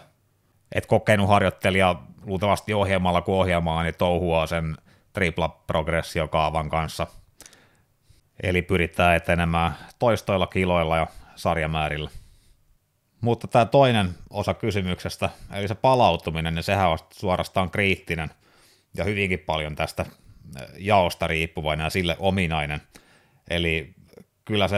yksijakoinen ohjelmointi edellyttää sitä, että me kontrolloidaan siellä hyvin paljon sitä, että kuinka paljon me yksittäisestä sarjasta ulos mitataan ja varsinkin näiden isojen liikkeiden tapauksessa moninivelliikkeet, alle 10 toistosarjat, alle 12 toistosarjatkin jopa jo, niin kyllä meidän sinne enemmän tai vähemmän pitää jättää ilmaa sinne failure-pisteen ja sarjan päättymisen väliin. Ja yleensä mä käytän tätä ohjelmissa jo sillä, että mä oon määrännyt sinne jonkunnäköisen RIR, eli Reps in Reserve, toistoja varastossa haarukan, minkä puitteissa sitä tripla progressiota kussakin liikkeessä toteutetaan. Että enimmillään siellä voi maastavetovariaatioissa lyhyissä sarjassa siellä voi olla 14 varaa, sitten taas jossain edistämisessä liikkeissä pidemmissä sarjoissa, niin siellä voi olla, että paikotteella siellä on nolla, nollassa se RIR, eli me todella vedetään se sitten failuuden asti, mutta näissä moninivelliikkeissä, varsinkin niin sanotusti pääliikkeissä, niin kyllä siellä on ainakin se ykkönen, ykkönen vara, että meillä jää sinne kyllä, kyllä tota niin, tankkiin toistoja. Ja tästä ei oikein pääse pyristelemään irti sitten yksijakoisissa ohjelmissa. Et totta kai tässä jälleen vaikuttaa se ohjelmointikolmio, että jos meillä on semmoinen yksijakoinen sovellus, jossa meidän sarjan määrä on vaikkapa kiinteästi aika matala, ja me ei tehdä sitä tripla progressiota, me tehtäisikin vaan tuplana sitä, eli pelkkiä toistoja ja kiloja. Eli kuten vaikkapa nyt tota, tuossa Fortitude Trainingissa, joka, no se ei ole ihan puhdas yksijakoinen ohjelma perusosilta, mutta kuitenkin siellä meidän frekvenssi on aika tiheä, ja meillä on siellä isoja liikkeitä, me tehdään niissä paikotellen aika, aika tiukkoinakin, ja sarjat jopa failureen asti, mutta sitten taas toisaalta meidän kokonaan sarjamäärä on himmattu tietoisesti hyvinkin alas, eli sen puolen siinä on, on joustoa, mutta kyllä mä usein lähestyn itse nimenomaan sitä, ää, sen työmäärän kautta, että me pyritään se työmäärä myöskin maksimumaan ja myöskin silloin tuomaan se sarjamäärien kasvattaminen siihen mukaan ja tekemään vähän enemmän sarjoja yhdessä treenistä per liike, niin silloin se, se homma ei vaan ole balanssissa, jos me tehdään yksittäiset isojen liikkeiden lyhyet sarjat liian lähelle failuuden tai failuuden asti. No ihan sen treenin turvallisuuden kannalta, myös sen tehon kannalta, että me voidaan hallita se tekniikka siinä, mutta ihan sen takia, että se vaan lyö meidän palautumis kapasiteetin ylitse silloin, ja silloin se meidän yhtälö, mitä me ollaan laskettu, että meidän niin kuin yksittä, yksittäisen treenin kuormitus on siihen, suhteessa siihen, mitä voidaan palautua, niin se ei enää toimi. Eli me ei olla vielä siellä seuraavan treenin mennessä palautettu siitä edellisestä. Eli tässä on tämä saman aikaan yksijakoisen ohjelman vahvuus ja heikkous on nimenomaan tässä palautumisen tasapainottamisessa, että me ei voida treenata ylitse, me ei voida treenata myöskään niin löysästi, mikä on harvemmin ongelma. Et me ei voida treenata niin löysästikään, että se yksittäinen treeni ei enää tarjoa minkäännäköistä kasvuärsykettä, koska silloin meillä ei ole enää mitään, mikä kumuloituisi sitten treenissä treeniin, vaan silloin me poljetaan paikalla ja jopa taannutaan mutta yhtä lailla toisessa päässä se on vaikea. Se on olla hyvin pienestä kiinni. Se voi olla siitä, että onko meidän se RIR lukema siellä, onko se kolme vai onko se yksi. Kolmosella homma toimii, ykkösellä me mennään ylirasituksen puolelle hyvin nopeasti eikä pystytä etenemään ollenkaan. Eli tässä suhteessa tämä on hyvinkin herkkää välillä. Ja tässä kohtaa ehkä nopeasti syytä ottaa sellainen kertaus tämän lähestymisen perusteista, koska tämä on hyvin tärkeää ymmärtää, kun lähtee näistä ohjelmaa toteuttamaan sen takia, että oikeasti malttaa jättää ne sarjat vajaaksi. Eli siitä ei ole kahta kysymystäkään, etteikö me saataisi enemmän kasvuärsykettä silloin, kun me viedään sarja failurina asti, se on ihan selvä. Ää, mutta se, mikä tässä on myöskin yhtä lailla selvä, on se, että ne viimeiset toistot siellä sarjassa, niiden kasvustimulaation hyötysuhde on heikko, kun verrataan sitä palautumiskapasiteetin kuormittamiseen. Eli ne viimeiset toistot siinä sarjassa – vaikka ne jonkun verran lisää sitä meidän yksittäisen sarjan kehitysärsykkeen määrää, ne hyvin jyrkästi lätkämailana lisää meidän palautumiskapasiteetin kulutusta siinä. Se lisää hyvin jyrkästi hermostorasitusta. Eli kun me jätetään tekemättä ne yksi, kaksi tai jopa kolme viimeistä tosi raastavaa toistoa, niin me kyllä menetetään siinä jonkun verran meidän kehityspotentiaalia, kasvuärsykettä, mutta me säästetään koko joukko palautumiskapasiteetti, joka tarkoittaa sitä, että me voidaan tulla salille tekemään ää, uusi kehittävä harjoitus paljon aikaisemmin, ja sitä kautta, kuten aiemminkin oli puhetta, niin voidaan se meidän viikon aikainen ää, ää, kokonaistyömäärä sekä viikon aikana liikkeiden sarjo, eri sarjoissa käytetyn vastuksen määrä, me saadaan sitä kautta korkeammaksi, ja sitä kautta meidän kokonaiskasvuärsyke, treeniärsyke sen viikon jaksolla on korkeampi. Eli tähän tämä kaikki perustuu. Tämä me... Ja totta kai on sitten paljon eroa siinä, että onko meillä yksijakoinen ohjelma, jossa me treenataan kolme kertaa viikossa vai kuusi kertaa viikossa. Et, se kuusi kertaa viikossa, niin siinä on sitten, jälleen kerran siinä on edellytykset saavuttaa todellakin se optimoinen kokonaiskuormitus sen viikon mittaan, mutta siinä ne marginaalit on sitten vielä ahtaammat, että siitä pitää oikeasti olla jo vähän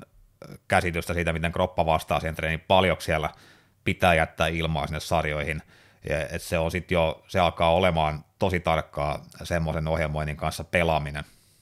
Ja sitten vastaavasti, jos meillä on se kolme treeniä tai jopa kaksi treeniä siinä erikoistapauksessa, kun oli aiemmin puhetta, niin silloin meillä on vähän enemmän pelivaraa siinä, että me voidaan, ei siltikään luultavasti ole järkeä isoja liikkeitä, jos nyt millään ohjelmalla on vapaita kyykkyjä tai maastavetoon tehdä Filorin asti äh, edes monijakoisella ohjelmalla, niin silti meillä on siellä hiukan enemmän pelivaraa, että me voidaan sitten jo ruveta siellä kymmenen sarjan tuntumassa jo tekemään viimeisiä sarjoja Filorin asti tai tekee edistävissä liikkeissä vähän erikoiskikkaakin sinne viimeisen sarjan loppuun tai koko ajan, että se on kuitenkin vähän liukuva tämä ero siinä,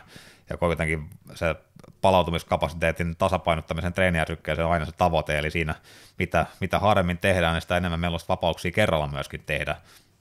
Ja sitten vastaavasti, kun me tehdään pidempiä sarjoja, tehdään eristävämpiä liikkeitä, tehdään laitteita, niin sitä enää meillä on sitten varaa ja, ja myös syytä viedä ne sarjat pidemmälle, jopa Firen asti, joskus jopa yli. Että kyllä esimerkiksi sanotaan, että vipunostot, haukiskäännöt, yhden nivelen liikkeet pienen lihaksille, yleensä vielä laitteessa, niin kyllä niissä sanotaan, että harvemmin on mitään järkeä jättää niitä varsinkaan treenin viimeisiä sarjoja enää vajaaksi, että niistä koituu hyvin vähän hermostollista rasitusta, ne syö hyvin vähän palautumiskapasiteettia, vaikka ne tehdään Firein asti, ja ne lihakset myöskin palautuu hyvin nopeasti seuraavaan harjoitukseen jo, niin silloin me ainoastaan menetetään kokonaiskehityspotentiaalia, jos me ruvetaan niihin sarjoihin jättämään yhtään enempää varaa. Mutta isoissa liikkeissä niin se on suorastaan kriittistä. Yksi sellainen käytännön kannalta erittäin hyvä äh, kehonpalaute, indikaattori siitä sopivasta treenijärsykkeen annostelusta on se, että jos meillä on sen yksijakoisen treenin jälkeen sellainen olo, että me oltaisiin jaksettu tehdä hiukan enemmän ja hiukan kovempaakin, niin silloin se luultavasti on aika lähellä totuutta. Totta kai se pitäisi vähän kalibroida siihen omaan, omaan tekemiseen ja omaan kehittymiseen vielä tämä, tämä perstuntuma, mutta se on aika usein hyvä lähtökohtainen arvaus siihen, että miltä sen treenin jälkeen pitäisi tuntua. Ja sitten taas tullaan siihen, kun aiemmin puhuttiin, että sellainen henkilö, joka kokee, että hyvän treenin jälkeen sieltä salilta valutaan niin kuin seiniä pitkin pois, mihin joskus tunnustaa itsekin syyllistyneen, niin kyllä, niin tota, no se on vielä parempi kuin seiniä pitkin kuin lattia pitkin pois, niin tota, se luultavasti yksijakoisessa ei tule kantaa kovin pitkälle. Eli siinä pitää jäädä semmoinen, mitä monista jopa ihmettelee siinä alussa hetken, että ei tässä nyt oikein tunnu treenatulta, mutta kuitenkin sitten, sitten lopulta me voidaan sitten havaita se siinä meidän etenemisessä toivon mukaan, että me saadaan siellä työmääriä, me saadaan siellä kuormia nostettua treeni treeniltä viikko viikolta, ja sitä kautta jos viime kädessä nähdään, ja sitten vielä kun kehonpaino nousee, ehkä lihasmassa kasvaa vielä siinä jonkun verran, niin sitten viime kädessä nähdään se, että oikeasti tämä homma toimii, ja sitten se pystyy vielä tarkemmin kytkemään siihen, että okei, nyt kun mä treenin jälkeen, treeni, yhdessä sarjassa on tämän verran efforttia, ja tämän, tältä tuntuu treenin jälkeen, niin silloin tämä homma homma on luultavasti sellaisella tasolla, joka tuo, tulee niin kuin tuomaan tulosta sitten pidemmän päälle, mutta se voi olla alussa jonkunnäköinen kulttuurisokki tai totuttelu siihen uudenlaiseen tuntumaan, että vähän niin kuin sellaiseen, moni kokee sen suorastaan löysäilynä, että et sulla, jää sulla jää jotain tankkia, että sulla on sellainen olo, että sä, sä olisit voinut tehdä vähän enemmän, vähän kovempaa, mutta yksilökosoiman tapauksessa se luultavasti on lähellä totuutta. Ja sama nimimerkki kysyy vielä sitten jatkona tähän kysymykseen, että mitä pääliikkeitä Podarin kannattaa pitää kerralla mukana ohjelmassa. Ja tämä tietysti ei nyt taas ehkä ole semmoinen äh, muuttuja, joka koskisi erityisesti yksijakoisia harjoituksia. Mä näkisin niin kuin liikevalinnat kyllä hyvin selkeästi, että ne liittyy vaan siihen kyseisen henkilöön, hänen mittasuhteisiin, hänen taipumuksiinsa, aiempaan kokemukseen eri, eri liikkeestä ja laitteista. Etenkin näin silloin, kun puhutaan kokeneen harjoittelijan yksijakoisesta ohjelmasta, että totta kai sellainen klassinen aloittelijan yksijakoinen ohjelma, niin sellainenhan hyvin voimakkaasti sit painottaa nimenomaan niitä isoja moninivelliikkeitä, että siellä ei välttämättä tarvita paljon mitään eristäviä, mutta sitten taas kokeneen harjoittelijalle, niin kyllä, kyllä mun nähdäkseni liikepaletti on ihan sama, että jos meillä olisi viisijakoinen ohjelma ja siellä olisi tietyt liikkeet, niin me vaan ripoteltaisiin ne liikkeet meidän yksijakoiseen ohjelmaan – yksi liike kuullekin päivällä, ja me pystytään tekemään se siellä paremmalla fokuksella, isommilla kuormilla luultavasti, ja sitä kautta saamaan siitä kokonaisärsykkeestä toivon mukaan ja todennäköisesti enemmän irti. Ja sitten vielä kolmantena kysymyksenä hänellä oli, että käsien tai minkä tahansa muun pienemmän lihasryhmän priorisoiminen yksijakoisella ohjelmalla onnistuu, ja tämä voitaisiin tämä kysymys ehkä laajentaa koskemaan ylipäätään priorisointeja yksijakoisella ohjelmalla, ja mun nähdäkseni yksi yksijakoisten ohjelmien hyvä sovellus on nimenomaan siinä, että ne toimii aika hyvänä niin kuin lähtökohtana minkä tahansa lihaksen priorisoimiselle. Tässä kohtaa suosittelen tarkistamaan vielä YouTube-kanavalta mun taannoisen priorisointivideon, jossa käsittelin vähän monipuolisemmin priorisointikysymystä ehkä kuin vaan sillä, että tehdään yhdellä lihakselle, äh, lyhdellä, niin yhdelle lihakselle enemmän siellä työtä viikon mittaan, vaan miten voidaan myöskin pelata tällaisella ää, niin liik- ää, lihaksen sijainnilla treeniohjelmassa ja viikon mittaan, miten sillä voidaan jo painottaa siellä. Tämä nimittäin tulee hyvinkin ajankohtaiseksi yksijakoisella tehdessä, mutta hyvä lähtökohta siinä ää, rakentaa yksijakoisesta perusohjelmasta ää, priorisoitua ohjelmaa on se, että kun meillä on siellä yksijakoisessa nyt peruskavan mukaisessa yksijakoisessa meillä on siellä ää, seitsemästä yhdeksän liikettä per treeni jaettu tasaisesti kaikille pääasiallisen huomion kohteena oleville lihasryhmille. Voi tietysti vaihdella vähän henkilöstä toiseen jo, mitkä ne ovat. Mutta me voidaan lähteä siellä sitten arvioimaan tarvetta, kuinka paljon meillä on siellä tarvetta priorisoida. Eli jos meillä on kokenut henkilö, että riittäisikö siellä vaikka se, että me vaan järjestellään ne, ne liikkeet siellä vähän parempiin slotteihin, jossa ne saa enemmän huomiota, enemmän efforttia osakseen. Esimerkiksi käsien tapauksessa ihan validitaktiikkaa siinä, että ei treenata käsi yhtään enempää, mutta treenataan ne joka treenissä ja treenataan ne joka treenin aluksi. Eli se on ihan sallittu podausharjoittelussa. Meillä ei ole mitään tarvetta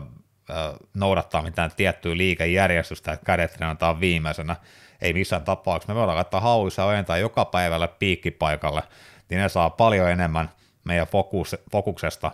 effortista siinä kohtaa, ja niiden kuormat ei kärsi enää rintapunneruksista ja souduista, vaan me päästään freesinä tekemään joka kerta neljästä, neljä kertaa viikossa esimerkiksi kädet, niin se itsessään jo on tapa priorisoida käsiä tämmöisellä ohjelmalla, muuttamat sinänsä mitään muiden lihasten treenimäärissä. Ja sitten jos me arvioidaan, että tarvitaan myöskin, että se pelkkä laadun kautta priorisoiminen ei riitä, niin silloin voidaan ruveta lisäämään määrää siinä sitä kautta, että aletaan korvaamaan sieltä muiden lihasten sarjoja osasta treenejä, niin aletaan korvaamaan niitä käsiliikkeellä, muuttamaan esimerkiksi selkäliike hauisliikkeeksi joka toinen päivä, rintapunnerus liikkeeksi joka toinen päivä, eli himmataan rinnan ja selän treenimääriä, korvataan, pidetään kokonaismäärä samana, korvataan vain käsiliikkeillä ne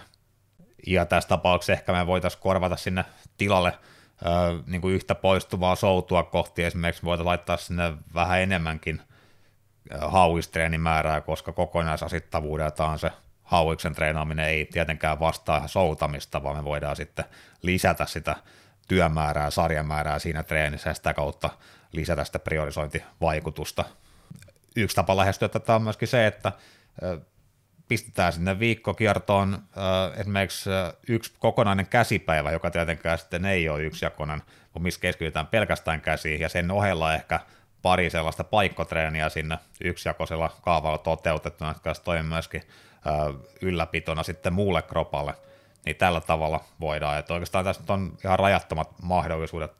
ainakin mun nähdäkseni käytössä, että, mutta siitä me voidaan lähteä hyvin liikkeelle, meillä on se normaali yksijakoinen tasapuolinen treenipohja auki, ja siitä ruvetaan sitten vaan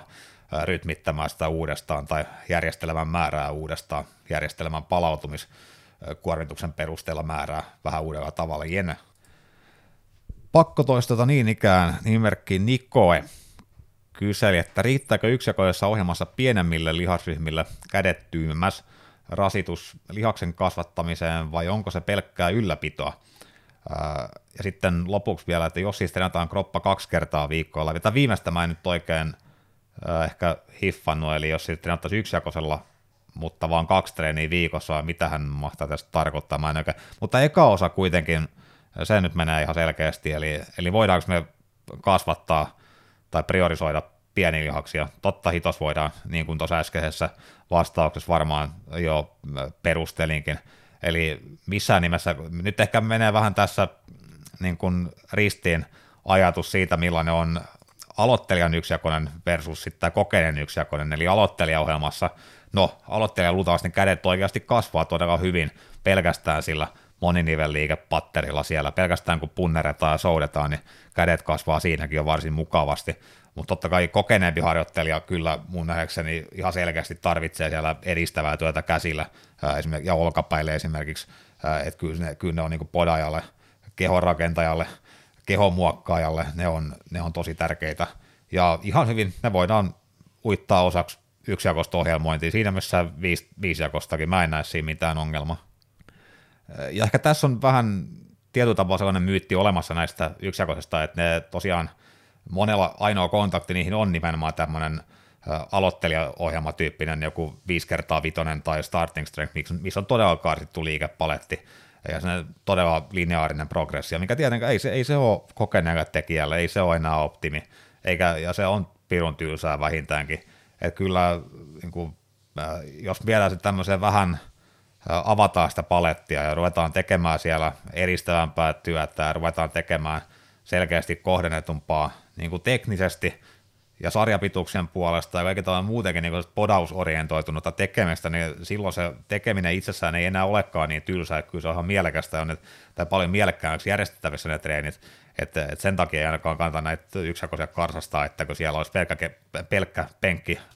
kyykky, maastaveto tyyppinen ohjelma, vaan kyllä se, se voi olla niin liikepaletin puolesta ihan jotain muuta. Että jos me ajatellaan se vaikka semmoisen käytännön esimerkin kautta, että meille riittäisi käsien kasvattamiseksi 20 sarjaa sekä hauista että ojentajaa yhden viikkokierron aikana, niin sen sijaan, että me jaettaisiin ne vaikka kaksijakoisessa ohjelmassa kahteen kymmenen sarjan annokseen, niin me voidaan laittaa se sama kokonaismäärä ainoastaan jakaa sinne koko kroppa-ohjelmaan eri treeneille sitten, riippuen sitä montako treeniä meillä siellä on. Mutta me voidaan ihan tällä tavalla ajatella, että meillä on sama kokonaismäärä ohjelmasta riippumatta, mutta yksi jakoisessa ohjelmassa vaan jaetaan sitten pienempiin palasiin ja se saadaan sitten se kokonaismäärä, ja kuten on aikaisemmin puhuttu, luultavasti sen kokonaismäärän puitteissa me voidaan käyttää isompia, isompia kuormia siellä sitä kautta. Sekä kuormat, tärkeä juttu, että kokonaistyömäärä, yhtä lailla tärkeä juttu, on suuremmat, ja sitä kautta luultavasti parempaa kehittymistäkin etenkin koska käsillä me voidaan myöskin luultavasti tehdä aika lailla samalla äh, suhteellisen intensiteetillä siellä, eli meidän ei tarvitse jättää siellä juurikaan varaa sarjoihin, me voidaan niitä jopa joka toinen päivä, ehkä jopa joka päivä, no riippuu vähän yksilöstä tilanteesta palautumisesta, onko se mahdollista, mutta sen tekemällähän se selviää sitten, että pääseekö siellä etenemään, etenemään enemmän sillä annostuksella ja intensiivisyydellä siinä harjoittelussa, mutta luultavasti jos on joka toinen päivä vaikka treenit, niin voi ihan hyvin tehdä failurina asti käsiä aika kovaa, ne kuitenkin ehtii palautumaan siinä siinä ajassa sitten seuraavaan treeniin, ja sitä kauttakin niin kokonaismäärä ja ponnistelumäärä ja kuormat, kaikki luultavasti isompia, niin hyvin luultavaa, että semmoinen ohjelma voi olla käsille jopa erittäinkin tota, niin, kasvua aiheuttava. Sitten nimimerkki B Ice pakkiksella lähetti pari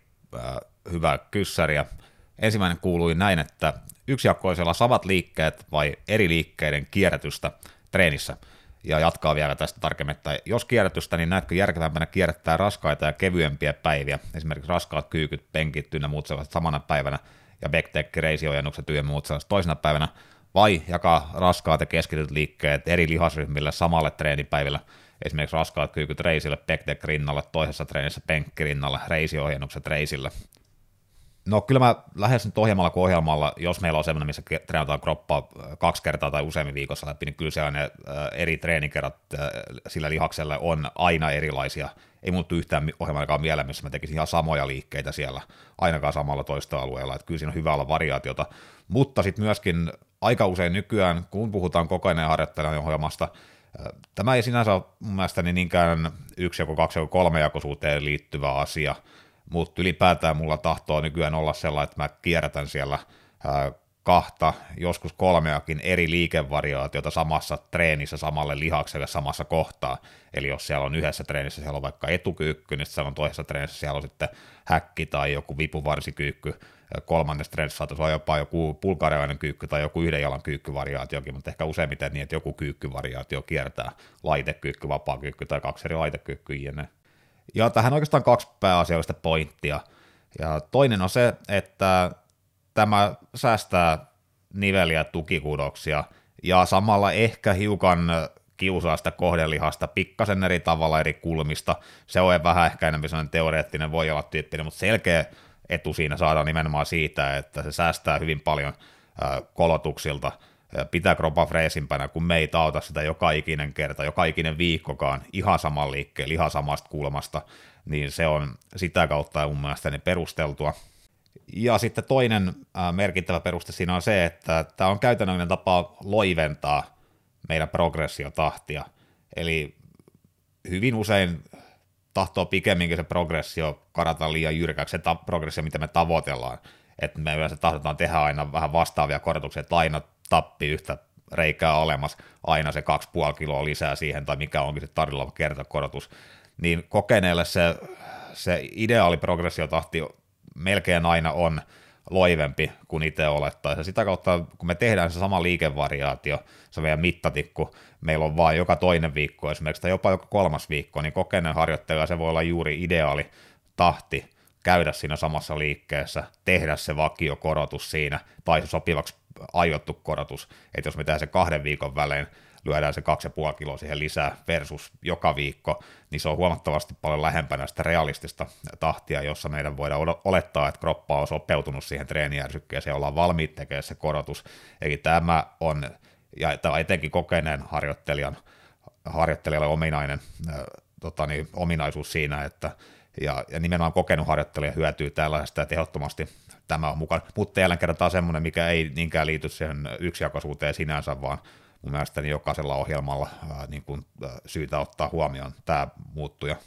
Ja korosta sitä, että joka kerta, joka viikko totta kai treenataan sitä samaa kohdelihasta, samaa kohdelihasryhmää ja suunnilleen samanlaisella sarja-annostuksella, intensiteettiannostuksella myöskin, että se ei vaihdu, eli se varsinainen kasvuärsyke meidän lihaksella pysyy vakiona kyllä, eli se lihaksen oletuskasvutahti pysyy ihan samana, jopa parempana kuin et tehtäisiin sitä joka viikko samalla liikkeellä, mutta ainoastaan se, se käytetty työkalu sen kasvun saamiseksi, niin sitä vaihdellaan. Ja totta kai tässä tulee myöskin se, että ne painot ei nouse niin nopeasti ja sen takia, koska me tehdään sitä yhtä liikettä harvemmin – niin silloin meidän sen liikkeen tekemisen taito ei kehity niin nopeasti, eli nämä voimantuoton hermostolliset ominaisuudet, jotka liittyy nimenomaan siihen taitoon, vaikkapa kyykätä tai tehdä vaikka jotain, no laiteliikkeissä on ehkä vähäisempi se taidon rooli, mutta varsinkin vapaapainoliikkeissä, etukyykyissä, takakykyissäkin, ne on aika teknisiä kuitenkin, ainakin tähän meidän harjoittelumuotoon verrattuna niin niissä, jos me tehdään sitä joka viikko, niin se, se nopeuttaa progressiosta kyllä oletuksena, mutta se on sellaista progressiota, joka ei sitten ota kantaa niinkään siihen lihaksen poikkipinta-alan kasvuun yhtä paljon, eli voidaan niin kuin pitää se progressio tavallaan rehellisempänä se on meidän tavoitteena sillä, että me kierrätetään näitä liikkeitä. Eikä tämä nyt ole oikeastaan semmoinen mikä mun itse keksimä juttu, vaan kyllähän tämä nyt on, no Scott Abelilla oli jo tapana, hän kierrätti aika pitkälläkin jaksoilla näitä, että oli jopa niin kuin neljä erilaista treeniä, neljä erilaista liikettä, joka. Ja sitten vaikkapa Scott Stevensonin Fortitude Trainingissa hän kiertää kolme eri liikevariaatiota. Eli kyllä näin tota, niin aika moni valmentaja on tämmöisiin päätynyt aikaisemmin ja silloin on ihan mahdollista, että siihen on syynsä ja kun nämä vakiintuu käytössä ja itse on kokenut tämän erittäin hyödylliseksi myöskin, kun saa sitten palautetta myöskin miten. Ja jopa niin kuin, äh, kun meillä on muutaman asiakkaan kanssa sellaiset, että meillä on niin kuin kuitenkin tämmöinen bodyorientoitunut tavoitteasottelu, mutta sitten sen ohella on myöskin vähän niin liiketavoitteita, että siellä on kiinnostunut, että halutaan niin kuin hyvä kyykky, maastaveto, penkki, myöskin ottaa ne niin kuin osaksi tavoitetta, niin siitä huolimatta, että meillä on kierrätystä mukana siellä, niin tämmöisen niin peruskunto kauden voimailuun tämä sopii mun nähdäkseni erittäin hyvin, koska me eri, edelleen pyritään kasvattamaan sitä lihaksen poikkipinta-alaa, mikä on suurelta osin vastuussa kuitenkin siitä voimantuotosta, että ehkä sitten maksimikaudella tai jollain kisakaudella sitten, jos haluaa mennä joskus kisaamaan, niin sitten, sitten pitää ottaa huomioon alle nämä, nämä tota, taitoaspektit enemmän siinä liikkeen suorittamisessa, mutta niin kuin tämmöiseen perusvoimahankintaan, peruslihasmassan kasvattamiseen niin mun mielestä niin ihan tota, järkevä systeemi. Ja sitten tämä kysymyksen laajennus on siitä, että tykkäänkö ryhmitellä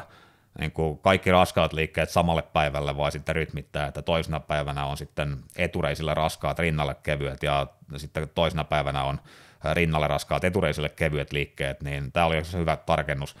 Ja kyllä mä nykyään sanoisin, että suurimman osa aikaa mä valitsen tämän jälkimmäisen vaihtoehdon, eli että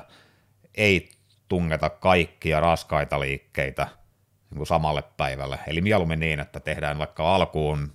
etureisillä raskaat liikkeet, joka tarkoittaa sitä, että kuinka pitkä toistoalue meillä siellä on, tai tavoitetoistomäärä, eli tehdään alle 10 sarjoja etureisillä, ja sitten lopputreenissä tehdään äh, pidempiä sarjoja rinnalle, niin kyllä näin päin suurin osa aikaa tykkää järjestellä. Ihan siitä syystä, että kyllä se nyt käytännössä huomaa, että jos sulla on siellä ää, niin pelkästään alle kympin sarja ja kaikki lihasryhmillä se tahtoo olla aivan eri tavalla kuormittava, viimeistään siinä kohtaa, että se on ajallisesti paljon kuormittavampi, että siinä kestää vaan pirun kauan semmoisessa treenissä, koska palautusajat semmoista sarjan jälkeen lyhyitten moniniveleikasarjan jälkeen varsinkin on pidempiä, niin ihan sen ajan käytön tasapainottamiseksi, niin jo sen takia, mutta sitten myöskin sen takia, että myös se outputti sitten niissä ää, lyhyissä sarjoissa alkaa kärsimään, jos niitä hakataan koko ajan. Ää, eli mieluummin sitten vaihdetaan sitä treenityyliä siellä lopputreenistä painottaen enemmän pidempiä sarjoja, vähän enemmän sitä metabolista rasitusta sinne mukaan ja pikkasen ehkä lyhyempiä palautuksia siellä voi olla jo mukana. Jenne.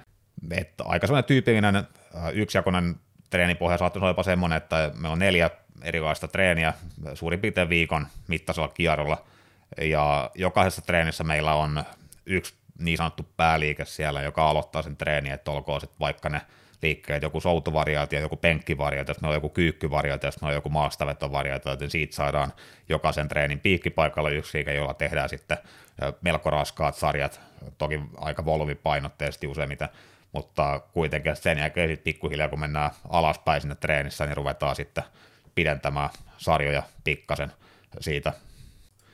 Ja Biaisin toinen kysymys kuuluu seuraavasti. Käsitteletkö yksijakoista ohjelmaa yksittäisenä treenikertana vai tiettyjen treeniryppäiden kokonaisuutena, esimerkiksi viikon treenien kokonaisvaikutuksena kautta tehona? Kyllä mulla siinä on melkein aina pidemmän aikavälin fokus, vähintään viikon mittainen jakso, jonka, mikä on se yksi ohjelman perussykli, jonka sisällä tehdään sitten kaikki tarvittavat ärsykevaihtelut ja liikekulmien vaihtelut jne. Et harvoin nyt varsinkaan tehdään sellaista ohjelmaa, missä meillä joka treenissä käytäisiin läpi no, niin kaikki aspektit harjoittelusta. Et aloittelijalle kyllä saattaa hyvinkin onnistua, että voidaan tehdä hyvin, hyvin perusmallista ohjelmaa, että saadaan kaikki, kaikki tarvittava tehty yhdessä tai kahdessa treenissä siellä kierrätettyä kaikki tarvittavat liike, liiketyypit läpi, mutta kyllä kokeneella, niin kuin tuossa aiemmin jo puhetta, että liikepaletti on pakosta vähän laajempi, kokonaistyömäärä ja sarjamäärä on pakosta vähän isompi, niin kyllä meidän pitää se järjestellä vähän, vähän pidemmälle aikavälille kuin vain yhden treenin sisällä. Ja sitten hän laajentaa tässä vielä tätä kysymystä seuraavasti, että suositko ohjelmasuunnittelua, jossa mennään tietty periodi kerrallaan, vai pystyykö mielestäsi yksijakoisen suunnittelemaan esimerkiksi yhden tai kahden viikon jaksossa niin, että ensimmäinen treeni on intensiteettipainotteista, seuraavaan lisätään volyymia ja vähennetään intensiteettiä, jolloin yhden tai kahden viikon jaksolle tulisi sekä kovaa intensiteettiä että volyymia. Molemmat on mahdollisia vaihtoehtoja, itse asiassa molempia mä käytän aika lailla siellä ristiin vähän tilanteesta riippuen, ja tämä voi olla myöskin jopa vähän makuasia kumpaa, kumman kokee mielekkäämmäksi. Tästähän on jonkun verran tutkimusnäyttöäkin, että nimenomaan tämmöinen niin sanottu daily undulating periodisointi, jossa nimenomaan sykliltään niitä äh, niin kuin tota, korkeampaa intensiteettiä, matalampaa volyymia ja korkeampaa volyymia, matalampaa intensiteettiä vaikkapa viikon tai kahden jaksossa, niin tästä olisi pikkasen parempaa kehitystä revittävissä irti sen takia, että ei ehditä menettämään niitä tietyn spesifisen periodin hyötyjä sen seuraavan periodin, periodin aikana, kuten esimerkiksi tapahtuisi ehkä silloin, jos me sykliättäisiin näitä vaikka kuukauden tai parin jaksoissa, mikä on ehkä sellainen perinteisempi tapa lähestyä tätä. Mutta missään nimessä ero ei ole mikään sellainen yö- ja päivätyyppinen kyllä, että se on aika, aika teoreettinen tässä vaiheessa ainakin vielä, ja varmasti no ei, ei käytäntökään sitä mitenkään. Mun mielestä niin näytä, että tämä nyt olisi heittämällä parempi tapa, ja se on myöskin vähän semmoinen, että mitä äh, tiiviimpään aikaikkunaan se koitetaan järjestellä, ainakin suunnitellusti, niin sitten myöskin se on marginaalit taas pienenee, että pitää olla entistä tarkempana, että siellä kasvaa sitten riskit, vaikka saadaan ehkä kenties pieni teoreettinen hyöty, niin sitten tulee riski ylikuormittaa helpommin tai vaan muuten, että se on joku vähän pielessä, mikä sitten kertaantuu sitten, kun meillä on ne lyhyet syklit siinä. Mutta yksikön ohjelma ehkä tässä suhteessa on jossain määrin loogisempi lähteä toteuttamaan, että kun meillä on siellä jokainen treeni voi olla yksi, yksi sellainen mikrokierto, että me tiedetään koko kroppa läpi, niin silloin on ehkä helpompi lähestyä tätä daily undulating, eli päivittäin vaihtuvaa periodisointia sitten tämmöisessä ohjelmassa, että me voidaan tehdä, niin kuin siellä on eka treeni on volyymipainotteinen tai kaksi ekaa volyymipainotteinen, ja sitten tulee yksi, yksi ehkä tota intensiteettipainotteinen treeni, sen jälkeen sitten taas kaksi volyymipainotteista, sen jälkeen jotenkin näin päin. Se on Mutta ehkä enemmän itse kuitenkin tykkään tällä hetkellä sellaisesta vähän perinteisemmästä tyylistä, että meillä on siellä usein vaikkapa neljän viikon tai viiden viikon mittaiset treeniblokit, joista sitten on joka toinen on volyymipainotteinen ja joka toinen on intensiteettipainotteinen, eli siis volyymiblokkihan tarkoittaa silloin sitä, että pyritään kasvattamaan nimenomaan sitä treenin kokonaismäärää siellä, totta kai vähän kilojakin lisätään siellä, mutta erityisesti toistojen ja nimenomaan sarjamäärän lisäämisen kautta, ja sen jälkeen sitten tulee sen jälkeen intensiteettipainotteinen, vastuspainotteinen blokki, jossa sitten sarjamäärä, kokonaissarjamäärää karsitaan, kokonaistyömäärää karsitaan, jotta saadaan sitten lisättyä meidän intensiteettiä, eli tangos olevaa rautaa siellä kohdennetummin. Niin tämmöinen syklittely kyllä on ihan ää, toimiva tapa lähestyä, lähestyä asiaa. Mutta aika usein mulla ei myöskään ole mitään varsinaista periodisointia, mitään suunnitelmaa tälle volyymin ja intensiteetin ää, syklittämiselle, vaan tämä on enemmänkin autoreguloitava ominaisuus siinä ohjelmassa, että mulla on ainoastaan sellainen työtavoite olemassa siellä, että jokaisessa treenissä sen treeniblogin aikana, rasitusjakson aikana, pyritään etenemään joko kiloilla tai sitten toistoilla tai sitten sarjamäärillä, että usein vaan yhdellä muuttujalla kerralla, ja kun yhdellä edetään, niin silloin varsinkin kun me edetään, edetään siellä sitten kiloilla, niin on ihan ok myöskin tiputtaa sieltä varsinkin toistomääriä alaspäin, ja sitä kautta laskea kokonais, treeni, äh, treenin kokonaistyömäärää siinä samalla kertaa, ja sitten varsinkin kun meillä on, on kevennysviikkoja, niin sitten siinä yhteydessä usein pyritään tietoisesti kasvattaa treenikuormaa, kun meidän työmäärä, sarjamäärä tippuu, selkeästi sen yhteydessä, että se on pikemminkin tällainen päivästä päivään autoreguloitava muuttuja ja sitten ehkä pikkasen periodisoitu sinne kevennyksien yhteyteen pikemminkin kuin sellainen, että periodisoitaisiin sitä päivästä päivään no niin kuin, äh, suunnitelman puitteissa. Mutta äh, hyvin pitkällähän tässä on kyseessä no niin kuin mieltymysasiat, äh, tyyliasiat, ja sitten totta kai jossain määrin tämä on myöskin yksilöasia, että joillekin toimii paremmin sellainen ohjelma, että jos me käydään pikkasen useammin niissä siinä intensiteettipäässä, joillekin toimii paremmin se volyymipainotteisuus tekemisessä. Ehkä kehomuokkauksessa keskimäärin enemmän se volyymipainotteisuus kyllä. Mutta niin kuin ollaan tässä nyt jo tämänkin podcastin puitteissa jo todettu parinkin otteeseen, niin kyllä se lihaksen kasvattaminen, perusvoiman kasvattaminen, kyllähän se, ne kaksi tärkeintä muuttuja siinä on. Meidän treenin intensiteetti ja meidän treenin kokonaistyömäärä, kokonaisvolyymi ja niiden kasvattaminen pitkällä aikavälillä. Että kyllä ne molemmat on vahvasti kytköksissä toisiinsa, molemmat on vahvasti kytköksissä siihen, siihen meidän kehittymiseen, tavoitevaikutuksen saamiseen. Ja kyllä meidän mole, molemmat pitää siinä ohjelmoinnissa, seurannassa pitää aika tarkan huomion kohteena ja pyrkii etenemään kohti sitä tavoitetta. Ja siinä sen puitteissa sitten meillä on pelivaraa siellä toteuttaa sitä hommaa, kun tämähän on taas sitä treenikolmio juttua, että kun meidän intensiteetti kasvaa, volyymi pitää tippua ja, ja toisinpäin niin kuin ollaan. Mutta löytyy siitä yksi videokin kanavalta äh, historiasta, varmaan treeni kolmio taisi olla otsikkonakin, ja siinä mä oon käynyt tämän vähän visuaalisemmin läpi, eli jos tää, varsinkin tämä asia tuntuu äh, uudelta, niin kannattaa ehdottomasti äh, äh, virkistää sieltä tietoja. Mutta ehkä tässä on taas kyse vähän sellaista asiasta, että tämä ei niinkään ole suoranaisesti treenijakoon liittyvä, etenkään yksijakosiin liittyvä, joskin jälleen kun se yksijakoissa jossa se yhden mikrosyklin pituus on tasan yksi treeni, eli joka treenissä käydään koko kroppa läpi, niin se saattaa antaa äh, hyvän pohjan lähestyä tätä äh, asiaa, vaikkapa just volyymin ja intensiteetin syklittelemistä sellaista analyyttiselta pohjalta, kun meillä on selkeä selkeä se treenisykli. Yksi, yksi treeni on rasituskerta koko jokaiselle lihasryhmälle. Mutta sanotaan, että jos henkilö hyötyy vaikkapa selkeästä päivätason periodisoinnista, niin en usko, että hänellä on siinä mielessä eroa, että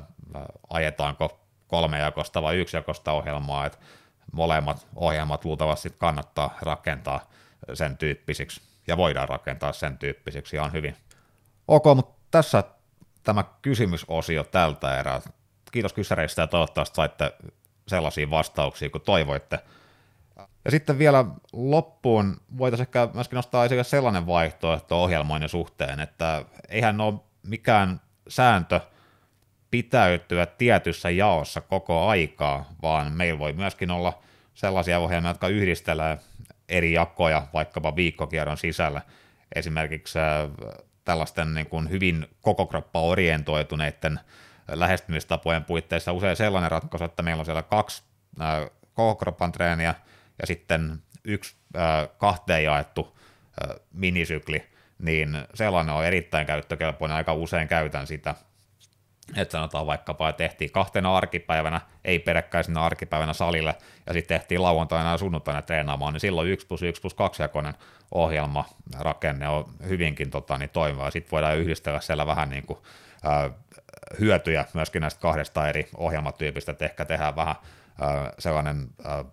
intensiteettipainotteinen työ niissä yksijakoisissa treeneissä ja kaksijakoisissa keskitytään enemmän sitten edistävään liikepatteriin, vähän pidempiin sarjapituuksiin. Ja no sitten kun mennään vähän isompia kosiin, niin esimerkiksi 2 plus 3 jakonenhan treeniohjelma on hyvinkin toimiva tapa sisällyttää sinne kahta eri jakoa sinne viikkokierron sisällä. Ja sitten kuten aiemminkin oli priorisointia yhteydessä puhetta, niin voidaan ottaa esimerkiksi joltain monijakoiselta ohjelmalta yksi treeni priorisoitavalle lihakselle, jossa sitten käydään se kyseinen lihas oikein perusteellisesti läpi useammalla liikkeellä, treenataan loppuun asti, ja sitten sen ohella meillä on se ylläpitävä kierto, ehkä paikkokierto sekä priorisaatiolihakselle, joka toteutetaan yksijakoisena sen ympärillä, niin se on myöskin vaihtoehtona. Eli sen ei suinkaan tarvitse olla puhdas yksijakoinen ohjelma, jotta voisi hyötyä yksijakoisesta treenisuunnittelusta. Ja sitten yksi tapa tuoda siihen yksijakoiseen runkoon hieman enemmän tällaista niin jaetuman ohjelman ominaisuutta, mitä mä oon käyttänyt itse niin kuin valmennettavien ohjelmassa ja itsekin treenattavalla tyylillä on se, että otetaan jokaiseen treeniin huomion kohteeksi yksittäinen lihas, tehdään sille kaksi liikettä, tehdään ne vähän äh, suhteellisesti kovempaa, äh, vähän matalammilla ärien lukemille jne. Ja sitten vastaavasti seuraava treeni jätetään sitten tämä kyseinen lihas äh, sitten lepovuoroon. Eli meillä on kuitenkin lähes yksijakoinen ohjelma, mutta mihin on tuotu vähän tällaista suhteellista intensiteettiä, enemmän, vähän enemmän volyymia yksittäiseen treeniin, saadaan vähän ehkä parempi pumppivaikutus sinne kohdelihakseen, jne. Eli vähän liikaakin ehkä jäädään jumiin siihen jakoon, sen rooliin siinä ohjelmoinnissa, että se alkaa olemaan rajoittava tekijä, että kun suhtaudutaan siihen vain ehkä lähtökohtana siinä ohjelmoinnissa ja sen jälkeen voidaan ruveta jakamaan sitä kokonaistyömäärää sinne viikon sisällä vähän mielekkäämmillä tavoilla, että sen ei ole suinkaan pakkoa edustaa sitä, että joka treenissä tehdään joka lihas tai ei just samalla annostuksella, vaan sitten voidaan, kun meillä on se äh, sopiva perusrunko kasassa, niin sitten sen jälkeen pienillä variaatioilla siellä, niin voidaan ruveta lisäämään tolle lihakselle vähän useampi treeni, ketä ottaa tuolta vähän pois. Ja katsotaan lopuksi vähän noita kokeneelle harjoittelijalle soveltuvia valmiita yksijakoisia tai hyvin lähelle yksijakoisia treenitemplaatteja. Ja puhun templaateista enkä ohjelmista ihan tarkoituksella tässä, koska jos on kokenut harjoittelija kyseessä, niin lähes varmasti tilanne on se, että no saattaa hyvin isolla onnella sattuu just sellainen ohjelma, missä olisi siis ihan liikevalinnoista alkaen kaikki laitettu valmiiksi, niin et sattuisi kohdilleen, mutta mitä luultavammin sitä pitää kustomoida itselleen sopivaksi. Ne liikkeet, mitkä tietää, että itselleen toimii, mitkä aiheuta kipua, sellaiset toistoalueet alueet nimenomaan, mitkä tietää, että siinä liikkeessä itsellä on käyttökelpoisia. Kaikki tämmöinen kustomointi, niin templaatin avulla rakentaa itselleen oman ohjelman, niin se on paljon parempi lähestymistapa kuin ottaa sellainen cookie cutter tyyppinen varsinainen valmis treeniohjelma, joka sitten esimerkiksi aloittelijalla on ihan, ihan validi ratkaisu tai vielä intermediate-tasollakin, mutta kokeneen pitää kyllä pikkasen kustomoida. Ja yksi erittäin toimiva lähes yksijakoinen ohjelmatemplaatti kokeneen harjoittelijalle on Scott Stevensonin Fortitude Training. Eli lähes yksijakoinen tarkoittaa sitä, että se on ainakin perusversiossaanhan se on yksi plus yksi plus kaksi jakoinen ohjelma nimenomaan. Eli siellä on yksi treen, minikierto pilkottu sitten tota, niin kahteen palaan. Mutta siinä on myös vaihtoehtona ajaa sitä NS-turboversiota, jossa sitten on kyse aidosti yksijakoisesta ohjelmasta tai hyvin lähellä jo yksijakoisesta ohjelmasta. Nosta menikö se ihan niiden, siellä on aika paljon, siis Fortitudeessa on hitosti kustomointivaraa, mikä tekee sitten hyvän templaatin kokeneelle, mutta siitä myöskin tätä jakkoa voidaan sen puitteissa pikkasen varioida, mutta siis luonteeltaan kyseessä on jo täysin yksijakosta vastaava ohjelma. Ja erittäin hyvä ohjelma myöskin siinä tapauksessa, jos on niin kuin huolissaan siitä, että yksijakoisella ei saa treenata suluissa kovaa, koska Fortitudella saa treenata kovaa ja saa vetää myöskin Filuren asti, eli se painottaa sitä intensiteettipäätä nimenomaan ohjelmoinnissa, eli siellä kokonaissarjan määrä on jokseenkin maltillinen, ei se mikään matalan volyymin ohjelma silti ole, mutta se ei ole myöskään niin korkean volyymin ohjelma kuin, kuin sitten esimerkiksi muut yksijakoiset templaatit, e, esimerkiksi Brian Heikokin HST, Hypertrophy Specific Training, josta, josta mulla ei ole henkilökohtaista kokemusta, mutta tiedän kyllä, että kyseessä on oikein toimiva templaatti, ja hiukan enemmän taas volyymipainotteista päätä edustaa siinä tuohon Fortituden verraten. Ja sitten tietenkin nämä Scott Abelin jo aiemmin mainitut Hard Gainer Solution ja Whole Body Hypertrophy on molemmat kokeneille treenaajalle soveltuvia ohjelmia. Tosin sanoisin, että ehkä Hard Gainer Solution perusmuodossaan niin pikemminkin sitten ylimenäjaksoihin, kylmäkäynnistyksiin treenitaukojen jälkeen, tai sitten jos on sellainen jakso, että pystyy käymään poikkeuksellisen harvoin salilla tai on vähän epämääräinen treeniaikataulu, niin pikemminkin silloin, että jos pystyy hyvältä tuota tekemään neljää viittä treeniä viikossa ja palautuminen tukee kaikin puolin niin kuin kone käy ja haetaan tosissaan uutta kehitystä, niin silloin Hardgainer ehkä ei olisi mun ykkösvalinta, ainakaan ellei sitä osaaja ole valmis muokkaa pikkasen haastavammaksi. Sitten taas uh, Whole Body Hypertrophy on uh, selkeästi enemmän metabolinen sovellus uh, Hardgainer Solution. Uh, hyvin pitkälti kyseessä on siis Hardgainer Solution edeltänyt ohjelmamalli, ja mä oon itse tehnyt uh, molempia näistä kyllä, mutta Whole Body Hypertrophy ehkä perusmuodossaan uh, siinä tilanteessa, että kokenut harjoittelija kaipaa nimenomaan vähän metabolisempaa treenirasitusta. Mun kannalta on aiemmin käsitelty jo erityisesti sitä, että milloin metabolinen ohjelmointi on järkevää, milloin sitä kannattaisi ajaa. Mutta jos on sellainen tarve, niin silloin whole body hypertrophy on erittäin hyvä valinta siihen. Ja sitten myöskin edelleen, jos treeniaikataulu on hiukan pirstalainen, jolloin mä sitä itse olen muun muassa käyttänyt, niin sopii todella hyvin Eli voidaan kustomoida se aika lennostakin sopimaan vaikka vaan kolmeen tai jopa kahteen viikkotreeniin, ja sitten taas jos päästään salille useammin, niin voidaan templaatin puitteissa toteuttaa sitten treeniä myöskin vaikka viitenä päivänä viikossa. Mutta ehkä niin päällimmäiset suositukset, joko HST hieman volyymipainotteisempaan tekemiseen tai sitten fortitude training pikkasen intensiteettipainotteisempaan tekemiseen, niin nämä olisi ehkä ne kaksi varminta lähestymiskulmaa, jos ei ole aikaisempaa kokemusta yksijakoisesta. Ja sitten jos on se vaihtoehto, että otatte sitten multa äh, kustomoidun yksijakoisen treeniohjelman tai konsultoitte, että onko ylipäätään yksijakoinen teidän tilanteessa mun nähdäkseni hyvä ratkaisu, että ei, ei se nyt aina, aina ole mikään, niin, mutta totta kai se on ihan, ihan uteliaisuudestaan, jos haluaa, että hei mä haluan kokeilla yksijakoista ohjelmaa, niin se on ihan validi perusteet oikeasti, katsotaan miltä yksijakoinen treenaaminen tuntuu, ei se, ei se koskaan haittaa katsoa vähän eri, eri vaihtoehtoja ja kartoittaa niitä ja sitten ehkä tarttuu jotain hyödyllistä sieltä jatkossa ää, otettavaksi sitten käyttöön muunlaisilla ohjelmilla. Ja jos teillä on mielessä joku hyvä yksijakoinen treenitemplaatti tai lähes yksijakoinen templaatti, jota mä en tässä maininnut, niin laittakaa ihmeessä, laittakaa joko tämän, no mä en tiedä mistä te kuuntelette podcastia, niin varmaankin, jos kuuntelette YouTubesta, niin laittakaa YouTuben kommentteihin tai sitten vaikka sinne mun pakkotoiston ketjuun siitä tietoja tai linkkiä, jos on heittää, niin ihan mielenkiinnolla itsekin tutustun aiheeseen ja tota, näkee muutkin sitten Mä en oikein ole perillä, missä kaikissa näissä mun podcast-kanavissa oikeastaan on näitä kommenttivaihtoehtoja. SoundCloudissa taitaa olla, mutta mä en sitten oikeastaan mun tutka on päällä vaan YouTube-kommenttien ja sitten oikeastaan sen foorumipostausten suhteet, ne on niin kuin ne varmat kanavat tavoittaa munkin huomio sitten kommentilla. Kun mä aloitin tätä spiikkaamaan, niin mä olin pikkasen jo huolissani, että näinköhän tässä nyt riittää tunniksikaan asiaa yksijakoisesta ohjelmasta, mutta kyllä tämä nyt timeri näyttää jo tuntia 41 minuuttia, eli kyllä tässä vaan kovasti, vaikka mielestäni en ole hirveästi lörpötellytkään, että on ollut, ollut asiaa suurin osa, niin tota,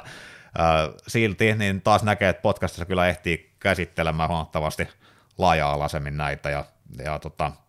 mutta se yksi heikkous tässä on totta kai, että varsinkin näitä ohjelmasuunnittelun osalta olisi kiva näyttää visuaalisestikin jotain juttuja, ja ehkä voisi tehdä tässä lähiaikoina sellaisen videon, missä voitaisiin katsoa esimerkiksi sellainen geneerisen yksijakoisen kokeneen harjoittajan ohjelman rakentaminen ja miten me voidaan se, esimerkiksi huomioida että päivätason periodisointi ja sitten